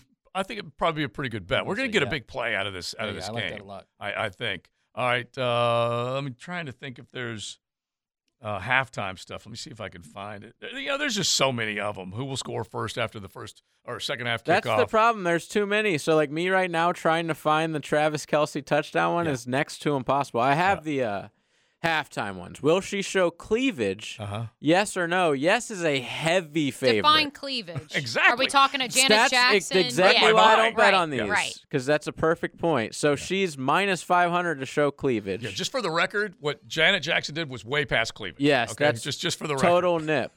um, will she wear a necklace? Minus 400. Is the Uh, necklace built into her dress, or does it have to be a standalone? See, I have many questions. Um, Yeah, you gotta go. You got to go to my think bookie and, just, that. and figure them out because they, they will have declarations on all of them. And will Jay Z make an appearance on stage? Will Drake make an appearance on stage? Will she wear sunglasses? Will she fall down on stage? Yeah. If she falls down, you only get five to one odds. Yeah, that's it. That's stupid. I need like a hundred to one odds for that. All right. Uh, what happens first during the broadcast? Greg Olsen mentions Super Bowl 50, uh, or Kevin Burkhardt says Mets. So that's just something, That's just good as a one. nice little joke, as a sidebar. Here's the one that's kind of interesting the video of Mahomes' injury from the Jags game. Will it be shown? That's a yes. No, it wasn't shown last week though. I'm gonna say yes. I think like yes. during the AFC Yeah. title game, they didn't even. I I never saw it. Yeah, I know. It's crazy. Actually, the only way, probably the only way it gets shown is if he gets hurt again. Yeah. Yeah. And so, yes, it's plus 170. So most people are thinking it won't be shown. Yeah.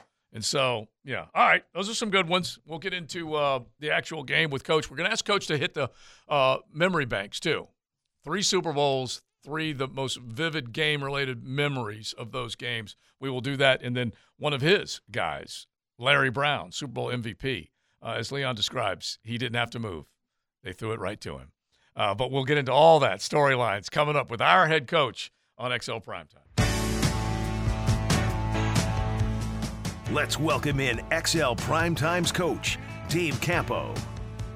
Our head coach fired up. I'm surprised he's not walking in with hardware with uh, glossy, blingy rings because it is Super Bowl week. Listen, my hardware is Larry Brown. Yeah, you are because, bringing in the man. Because I couldn't let Leon, as much as I love him, and you know I love him, Yeah. I couldn't let him as a player chronicle what happened in 1995 without getting Larry Brown in here. Yeah, because he can chronicle some of those plays, right? Absolutely.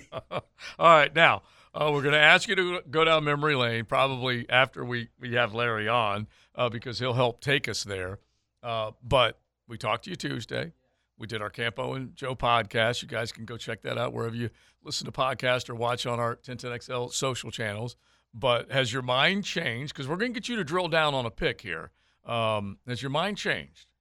No, I'm I'm I'm sticking with it. Yeah. You know, and again, I when you guys were talking about those prop bets, my stomach was churning because I'm not a gambler, but I have a pretty good feeling that uh, in every big game I've ever been involved in or around, the defense has made the difference in the ball game. No matter who, how much firepower is on the other side, mm-hmm. and and I just think Philadelphia's toughness and aggressiveness with their defense is going to make the difference in All the right, end. so let me counter, okay? Because you, there's no question, 70 plus sacks. They they have done it. The guy that stopped Tom Brady and interrupted that perfect season was Steve Spagnuolo. Yeah. And, and the Giants, and they they they schemed some stuff up. Well, coaching matters. Yeah, I mean, there's does. no no question about it. Uh, and uh, I know uh, Sirianni. You know, everybody was on Gannon. Mm-hmm. You know, their defensive coordinator. And Sirianni came out and said, "Hey, you must be smoking something because he's a pretty good uh, coordinator. So you got a couple good ones, and I know Steve very well. Right. You know, and and uh, you know he he does a great job. There's no question. So it's going to be interesting. That's why I think it's going to be a tight ball game. Mm-hmm. I don't think it's going to be when you start talking about a lot of points scored, I don't think You that's don't. going to happen. Okay. I really don't. I'm interested in that part of it. Yeah. 47 and a half point over. Interesting. Well, I saw 51 on my bookie, Yeah, so I'm very curious if it's going to go up or down. Um, Coach Campo, we were talking about this yesterday. Uh, this Eagles defensive front, are they getting enough love, historically speaking, going over 70 sacks as a unit? Are they getting the love they deserve right now? Or are we completely overshadowing and not even talking about that storyline enough? Well, first of all, I think the the natural uh, thing about the media and everybody else is talking about the guys that scored a bunch of touchdowns, and you know, uh, the the the defensive side of the ball is always is a little bit underrated, and there's no question when you've got a a group like that, and you know, usually it's one guy, or you know, like uh, uh, our guy. Haley, Mhm. you Yeah, know, Charles Haley, yeah. Charles Haley back in the day. You know, he was just a, a, a notch above everybody. Well, you know, they've got Reddick, who's a little bit ahead, but there's three other guys that have 11 sacks plus uh, with the rest of that group. So they've got a group that that uh, is pretty darn good. And and and uh, again, you know, if there's not one guy that just stands out, they don't get the uh, the same amount of credit. I don't think. That's also how you beat the Chiefs. You get there with four. I mean, tell you beat anybody actually, but that's that's what it's been proven to be a way to beat Mahomes. If you can get there with four and you drop seven, that's the way to at least slow him down and get to him. Also, if you can get the, th those two middle guys that they have, the Eagles, he's not squirming anywhere. Like they're not going to lose contain in their middle lanes. So he's he's going to have to either get rid of the ball or throw it out of bounds because he's not. I can't see him squirming and getting away from that because that D line is fast. Yeah, there's no question that the, the inside pressure, i- you know, really, honestly, when you look at the Jaguars, that's what we were missing, Right. in my mind. Mm-hmm. And so, you know, they 'Cause you can have just step and Hargrave and, and- yeah. you know, they've got Hargrave and, and and Cox and you know guys inside that can that can whip a block and still be able to you know adjust back to the other side if if a guy starts to run. So you know, I think that's you know that's why I'm leaning towards Philadelphia to be honest. I mean, it was an in, it was an inside guy who cost the Bengals the Super Bowl last year. Yeah. Yep. I mean, And- I mean, you again, look it at- was it was Aaron Donald was the best player in the league, but still, it was an inside guy who blew up that play. Well, for, for what it's worth, by the way, just an update on that with Chris Jones. The NFL Network reporting that he does have a cold. He apparently has a sore throat, and he may or may not practice today. That, that's Chris Jones Yeah. you're talking about? Yep, yeah, because I was just going to bring him up about, Yep. you know, that's one guy that can kind of do the same thing. Exactly. He's the Aaron Donald or, you know, whoever you want to talk about. What if it's COVID? Do they shut down the game? I would. I don't think they test anymore. Yeah, exactly. They don't. Listen, It's I true, they guarantee you shut they're down not, the game. they're not testing that one. I can promise you. I would. There's going to be a max mandate that will follow. That was uh, literally everywhere. just for you, JJ. All right. Uh, Out of the abundance of caution, I think we should. Yep. Uh, we're all in this together. All right. So get to this. Unprecedented Yeah. times that we're To- living in. To the pass rush. Okay. To the pass rush. This is what I was saying to them earlier. Tell me if you buy in, coach. Those running backs for the Kansas City Chiefs are going to be as integral and important as anything because how are you going to try and slow down those, you know, that wave of, of humanity coming at Mahomes is to get McKinnon and Pacheco heavily involved uh, running and in the pass game. Yeah, right? I was just going to say that. You know, the, it, not only running the football, which they're going to have to do. I mean, there's no doubt in my mind, especially with the injury situation with some of the receivers not knowing exactly what's going on there. They're going to have to run the football some, but the the you know the the backs have to pick up the blitz. That's one thing. If they bring guys, and they will bring some guys now, it's not just the front four. They they've got two corners that can lock up. Yeah. And so they he's got they've got to protect, but they've also the other way to beat it is to get the ball out on the on the perimeter, Mhm. you know, in the passing game. And and you know those guys, both of them, are are uh, game breakers as far as when they get the ball in their hands. Their speed Mhm. uh, is a factor. So uh, you know they're going to have to use that to their ability. if you start thinking about you know where they might be able to find you know like carve up the weaknesses obviously if they get to Mahomes we all know what's going to happen but he is you know to Matt's point he's still pretty dang slippery every single time you think he uh, you've got him he finds a way to extend the play and make a play and I just think he's become a smarter short passing guy because of all the things he's had to deal with Yeah, I think uh, you know as soon as they you know the Tyreek Hill was out of there, you know the decision was made. You know we're going to have to a little bit like us. Mm-hmm. I mean, they don't have a they don't have a receiver that you just say is Chase or Right. or uh, Right. who Jefferson Right. or whatever. You know, they have to spread the ball around. A lot of that is a quick passing game. McKinnon, you know, i- is one of the leading receivers on the ball club. So, you know, I think he's been better there. But I think the thing that separates Mahomes a little bit is when he gets on the move, his eyes are down the field. And so, you know, uh, you look at Hurts, and Hurts is running for 700 yards. Well, Mahomes is very capable of doing that, but he doesn't do it all the time because he's looking down the field and he gets the ball out. Who's going to be down the field though for the Chiefs? Yeah. That's the million dollar question. Yeah. So Mecole Hardman now on injured reserve, so he's not going to play. You have Valdes-Scantling. Right. You have Juju. Kadarius Toney. Yeah, Kadarius is going to have to make those types of Right. plays. that Coach is That's my thing. Is who do you have as that vertical threat downfield? I, I would say Toney because I think he's a guy that's a, a, a guy that can go deep, and uh, he's had a pretty good year. See, I feel like we're all all we're doing is like Chiefs, Chiefs, Chiefs. Yeah. What about AJ Brown? Yeah. What, about what about not been DeVonta 100% Smith? either. What about what uh, about Dallas Devontae? Goedert? Yeah. The, the Chiefs have to cover in the back end, something they don't do well. Yeah. And Yeah. and you've got a guy, a quarterback who can extend plays and can get outside and can throw with accuracy on the run. I don't. To me, I see this and I see. I mean, I get it. It's Mahomes. He's fantastic. I get it. But the Chiefs, I mean, the Eagles are going to stress that defense. Well, they uh, are. Yeah. Uh, all I can say about the Eagles is that the only difference between the two teams, and, and I really honestly think that we have a tendency to talk about Kansas City because they've been so good offensively and, and able to, you know, do things in the passing game because they're pass first to set up the run. The Eagles are run first to set up the pass, but that doesn't mean that they can't pass the football. And you know they've got guys, both two receivers over a thousand, the tight end with seven hundred and something. That's a pretty good uh, explosive unit, and the running game with the quarterback really makes a difference in the football game because you know you uh, there's nothing worse as a defensive coach. You've had me say it many times is to get people covered and then have the quarterback run got for 13 about 20, touchdowns. 20 yards for you know down the field. It 13 kills rush you. touchdowns. Yeah, absolutely. So averaging, averaging five a carry. yeah, and and and I'm not diminishing either one of the offenses. I'm just looking back in history in my mind Mm-hmm.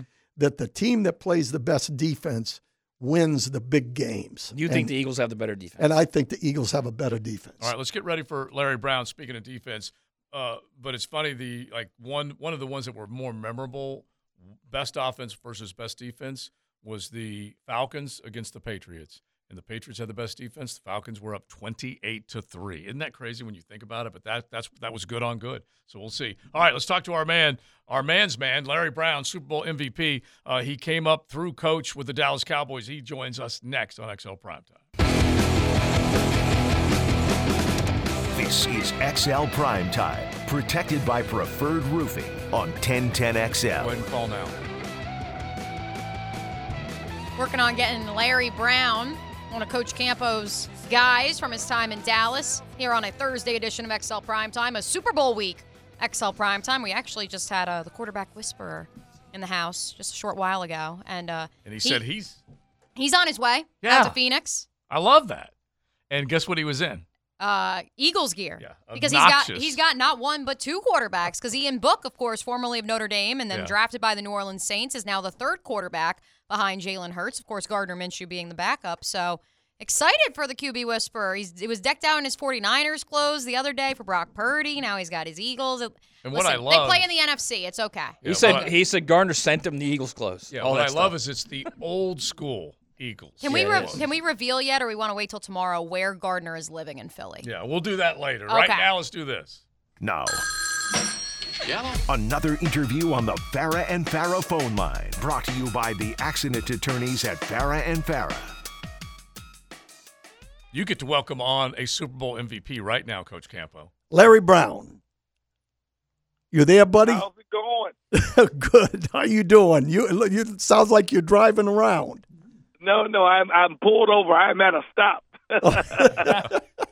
Hey, Can't thanks. drive and talk at the same time. No way. Got me responsible. Hey, listen, thanks a lot for coming on. Uh, the guys are really excited here to to speak with you. Let me ask you a quick question to start it all off. Okay, uh, we're looking at the Jaguars right now, and and I've likened the Jaguar team right now to our year that that before we went to the Super Bowl. Tell me a little bit about your first year and what your thoughts were, and and getting ready for that uh, '92 season or the '91 season that with the '92 Super Bowl. I think you, you hit it on the nose, coach. Very much like the Jaguars.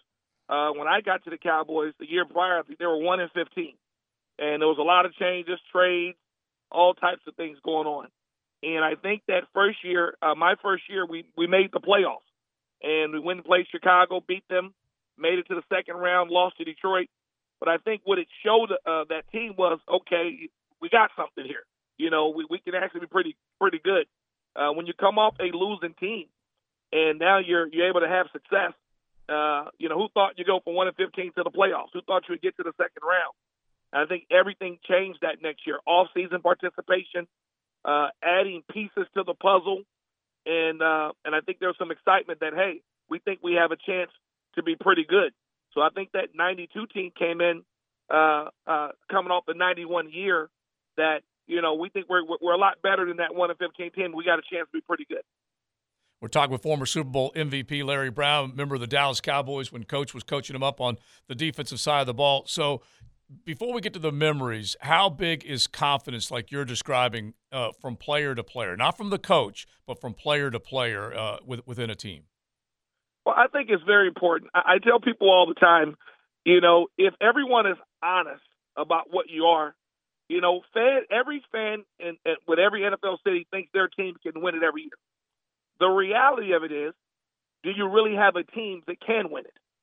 And I think once you realize we do have a team that's pretty darn good that that can do some things, you know that it's possible. And I liken to Jacksonville. Jacksonville has a very good young football team. Okay, them making the playoffs is going to do tremendous.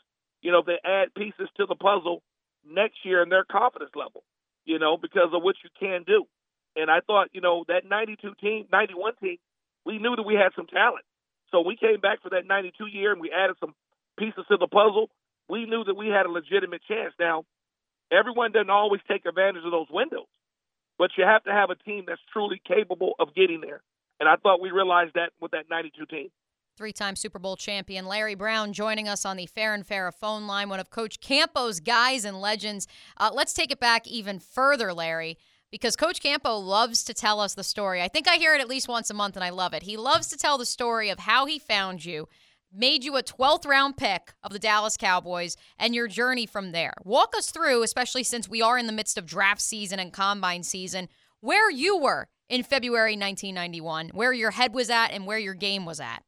Well, you know, I was only 20 years old, and obviously, you know, information is a lot different now that, you know, with the internet and and social media. None of that was there. You know, I guess I'm dating myself, but you know, none of that was there back then. So you just wanted a chance to have an opportunity to to get there. And obviously, some guys are first rounders, some guys are free agents, and I was just happy to get my name called. And I remember camps coming over to, uh, to TCU a few times to work me out. But as a player, they don't tell you anything how they feel about you, if they like you, if they're going to draft you. They just come and, and they do what they're supposed to do and, and they put the work in. So as a player, you really have no idea uh, of what's going to happen, when it's going to happen uh, with the teams or whatnot. So I had no idea that the Cowboys were drafting. And then when I got there, uh, if I remember correctly, I was the only defensive back drafted that year for the Cowboys, even though I was a 12 rounder. So I I took a lot. You know, normally the the the the the the, the, the the, the, the or how they treat rookies is shared across the room but I pretty much took all of it because I was the only rookie DB, and everybody in that room, including the vets, reminded me that I was a rookie, including Campo. So, but it was a great experience. Uh, I'm happy they selected me. I'm happy that I had a chance to play for a guy like Dave Campo, who I consider one of the best defensive back coaches of all time, no doubt about it. Larry, let me, uh, you know, we have, I mentioned this to you, we have uh, Leon Searcy, who I love here with us on the show. He's he leaves it at uh, half of the show. Mm-hmm. He's at lunch with Leon. But, you know, I, I mentioned he hates uh, Neil O'Donnell and he hates you. okay? Uh, tell these guys what you remember about the two interceptions. And, and I tell people all the time hey, listen, uh, he wasn't just standing there. He understood what they were trying to do to him. And you did have six interceptions that year, two of them for touchdowns, and then two in the bowl absolutely. game. So tell, tell them a little bit about the Mike two Zimmer plays. Dave Campo preached be aggressive. Hey, don't just let a guy run a six yard stop route and you know it's a blitz check and catch a ball in front of you. Hey, be a playmaker. And one thing that Campo always emphasized, these games are going to come down to a few plays. And when you, if you get your opportunity, don't be the guy that didn't make the play that you should have. So, you know, those guys, Dave, and, and guys like that, ingrained that in us. If you have an opportunity, make the play. And I know Jimmy used to say this all the time. I'm not worried about guys making plays because I'm going to put 11 guys on the field who can make those plays. So I didn't want to not uh, answer to Campo. You know, let, let me that ball come to me and, and let me drop it. Hey, you guys don't know what that sideline's going to be like. what the hell, Larry Brown? What's going on with you? So, you know, when you get your opportunities, you just want to make those plays, and because that's what it's going to come down to. And uh, so that that was my thing. Uh, one of the interceptions was a blitz check. We knew that either they ran slant or quick stop on their blitz check, and on one of the picks, I beat the receiver to the route, cut him off, and beat him there. Just being aggressive, you know, and, and that's what it was about. So, Larry, Super Bowl winning teams are unique. Super Bowl MVPs are rare. Um, how often are you reminded of, of of being an MVP, of being a guy that was that showed up at the big moment in the big game? Well, I'll tell you a story. I don't know if Campo even knows this. So I'm I'm in a room the night before the Super Bowl, and Michael Irvin, Troy Aikman, Emmitt Smith, and Deion Sanders in the room. I just happened to hanging out with Deion. I'm in the room, and Deion starts this thing. He says, "Hey, look, Disney has not raised the money in 30 years for paying guys to go to Disney. So if anybody in this room wins MVP, hey, tell them we're not going to do it unless they raise the money." They say, "Troy, yeah." He says, "Yes." The Imogen, I shouldn't have been a part of the conversation at all. Don't know how I ended up a part of it. They said, Larry, you in? I'm like, yeah, whatever. Uh, yeah, okay. Troy and Mike there. Yeah, I'm in. Whatever. Never thinking about it. So it comes to the moment after the game when it says you win MVP, and all these guys are staring at me now. and they said, I asked Disney, I said, are you guys going to raise the money? They said no. And I let my peer pressure get the best of me, and I said, well, I can't go to Disney then. And I never should have listened to Deion. I never should have been in that room with Troy and those guys because that was their conversation. It wasn't a Larry Brown conversation to be a part of. Listen, I didn't know that story, but it doesn't surprise me. story. It doesn't. It doesn't surprise me at all. Uh, let me let me ask you one other thing. Against the uh, and and I believe it was the uh, the second Super Bowl, uh, but the NFC Championship that year was against San Francisco, and you and Kevin Smith pressed John Taylor and Jerry Rice 40 out of 60 something plays.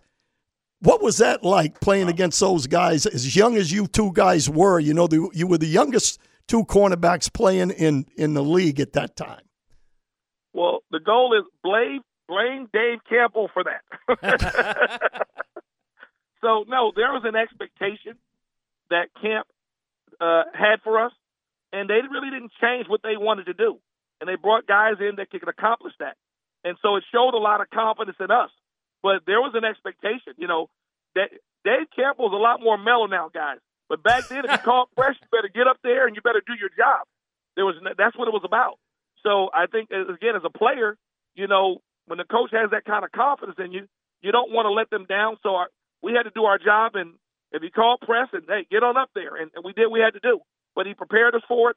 Uh, our technique, our fundamentals. So we were in a position we were prepared to do a good job against those guys. You guys did a great job of getting us ready.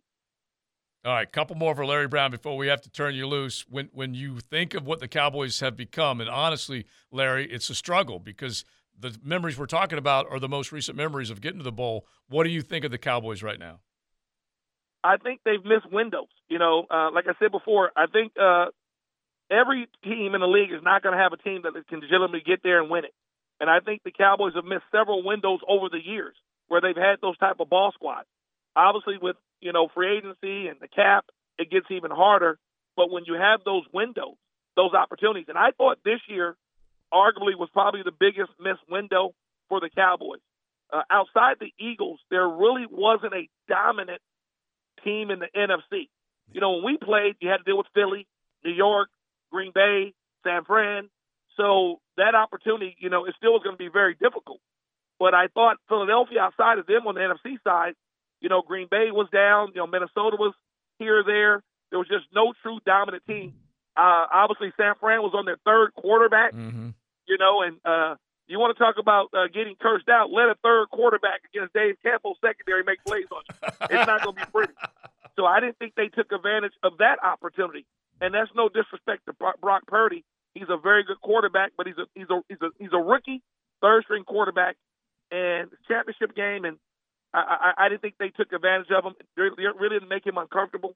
So I thought the Cowboys missed a great opportunity this year to truly have a chance to get there. Larry, we really, really appreciate you coming on. The guys, we're excited to have you, uh, especially on a Super Bowl year like or week like this one is.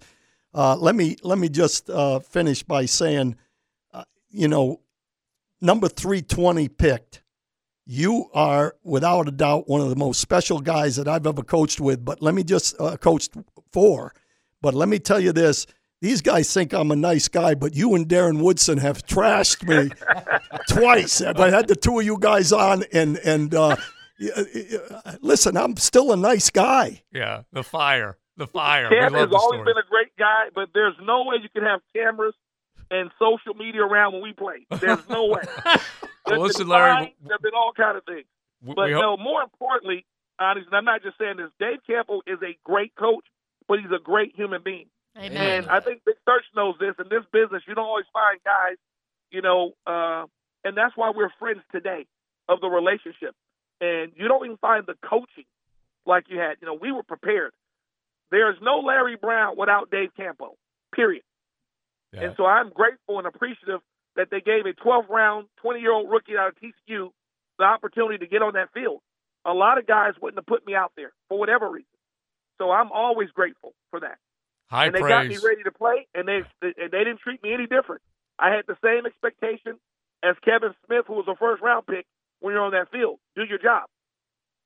I love it. High praise, well deserved. And listen, great storytelling. Hopefully, we'll be able to gather you up again and, and spend a little more time. We really appreciate it, Larry. Absolutely, guys. Thanks. Thanks, thanks, Larry. Love you, man. Thanks, coach. Love you. See ya. Love it. Love it. I, and I'm not kidding when I say I think Coach Campo shares that story Mhm. at least once a month, and it really just speaks to you know who, who you are as a coach, Coach Campo, but also that the guys they, they want to come back, they want to join us. And That's the thing I miss the most about coaching, right there. Not not the Super Bowl, not anything else. Relationships, One more segment to go. It's XL Prime Time.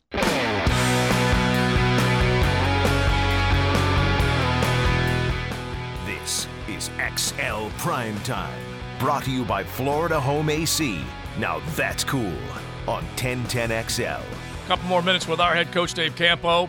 Great guest, Larry Brown. Classy cat more than anything else. Uh, you love hearing those stories. All right, let's hit them fast, coach, because you got to, I think you got to make your prediction at the end of this. I don't know if you're waffle or not, but the memory on the field that sticks out for each of your Super Bowl wins Cowboys over Bills after the 92 season. Well, believe it or not, this first one in '92, you know, obviously that was a huge thing. It was our first one there, and the one memory that sticks out was not even in the game. It's when the Jets hit after uh, uh, Marlee Matlin and Garth Brooks sang the national anthem, and every guy on our sideline had a tear in their eyes. I promise you, at least ninety percent of them. That's the one that sticks out to me more than anything else. It felt like those Jets were right on top of us, and and everybody was ready to jump up and grab one of them. That's how exciting it was. You talk a lot about Larry Brown, Darren Woodson, the role those guys played on the field in those three Super Bowl games, Coach Campo. What's one performance from one of these Super Bowl games you were a part of that you look back on and you say that was that guy playing at his ceiling on the biggest of stages? Well, you know, obviously there were some great plays made. You know, uh, in the second ball game against Atlanta, uh, uh, our our safety James Washington picked up a fumble. We were behind at the half. He picked up a fumble at first series of the second half and ran it back for a touchdown to tie it up. And then he had two more interceptions against Kelly with the Bills in the second half that set up uh, Emmitt Smith to to take control and win MVP. Larry, or excuse me, uh, James Washington could have very easily been the MVP, and we could have had two DBs, two years, you know, two Right. Super Look, Bowls for, in a look row. good for you if that was the case. Yeah, but it was a, a great performance, no question about So it. So, of those Super Bowls, which one do you look back most fondly on? Well, you know what? The, the first one was the most exciting. The second one, I was sick as a dog. It was only one week between the championship and the and the Super Bowl, Right. and I was sick the whole week. And the one thing that stuck out to me was when the game started, it was like a gr- adrenaline kicked in, and I was beautiful. Right after the game, I didn't even go to the party. I was so sick. Wow. But the the thing that sticks out the most, obviously, was the third one because I called the game as a defensive coordinator. So for me, that game was really important, uh, you know, in my history, and the defense played so well in that football game uh, with uh, Larry Brown and Darren Woodson, and we had guys like Scott Case, who was had been in the league for about ten years. We brought in as a nickel safety that made two or three big Yep. plays in the game. Yep. It was just one of those games because I was a little bit even more involved in my mind calling the game. So now I'm going to make it tough for you, real quick. The Super Bowl championship or the Canes championship? Say that again. The I'm. Super Bowl championship or the Canes championship? Which one? Oh boy. Ah, I'd have to go to the Super or just, Bowl. Or just say why the Canes makes Canes championship makes it so tough. You to, Well, because uh, you know, uh, I love the University of Miami, and the players we had there. Michael Irvin was an example of that. We had a lot of players that were so competitive and so you know so loose and Right. everything to win that game. And Jimmy had you know that was after them losing the game. I wasn't there the year before when they lost to the uh, to uh, Penn State in the Fiesta Bowl. right. But if they hadn't had, if the quarterback hadn't thrown that many interceptions, they would have won that yeah. one. So this one was really big, and and I loved Miami, and that is that's why it sticks out to me. All right, coach. One minute to go in the segment before we hand it off to the Frangie show. Who do you have in this Sunday Super Bowl? Score, coach. Oh yeah, I got to give a score. I just told you the prop bets make me nervous. My know, stomach is churning attention to right the now. over-under right now. Uh, you know, uh, uh, uh, I said 27 24 Eagles Mm-hmm. on on uh, Hacker After Dark. After looking at it a little bit more, I think it's going to be 24 21 Eagles. I don't think it's going to be a big scoring ball game. You, like that one, that one and a half point line? I, I see you playing around with whatever they're saying, And he selling just in lowered Vegas. that uh, prop bet over unders 51. So he was right on the number. All right. Thanks, coach. We appreciate it. You got it, guys. Have a great one, and let's have a great Super Bowl. Exactly. We've got the Frangie Show coming up next.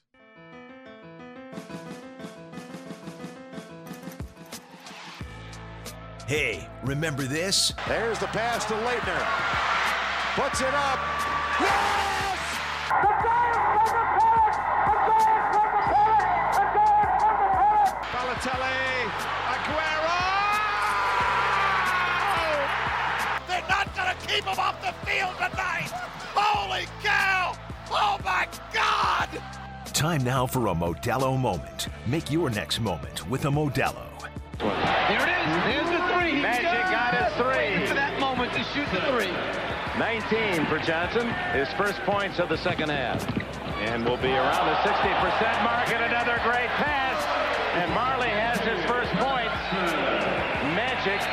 Boy, you've got to be alert when you're on the court with Earvin Johnson. Nine assists for Magic, all in the second half. Six, five, three-pointer.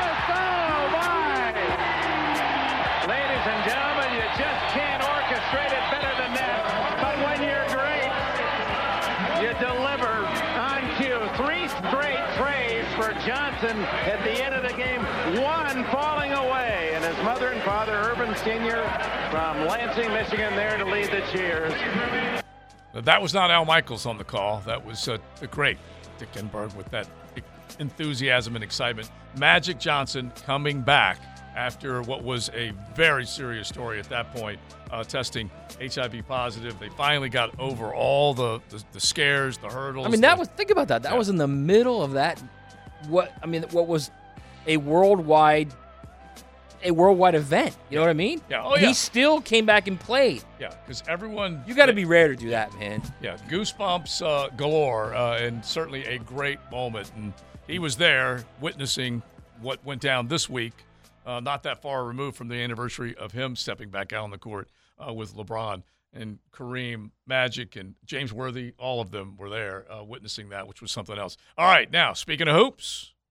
Now, the two minute drill brought to you by Tire Outlet. Tire Outlet is now hiring. Visit tireoutlet.com slash careers. Equal opportunity employer. UNF, they're on the campus. A little swoop action tonight with UNF. Lauren Brooks joins us now. What is going on?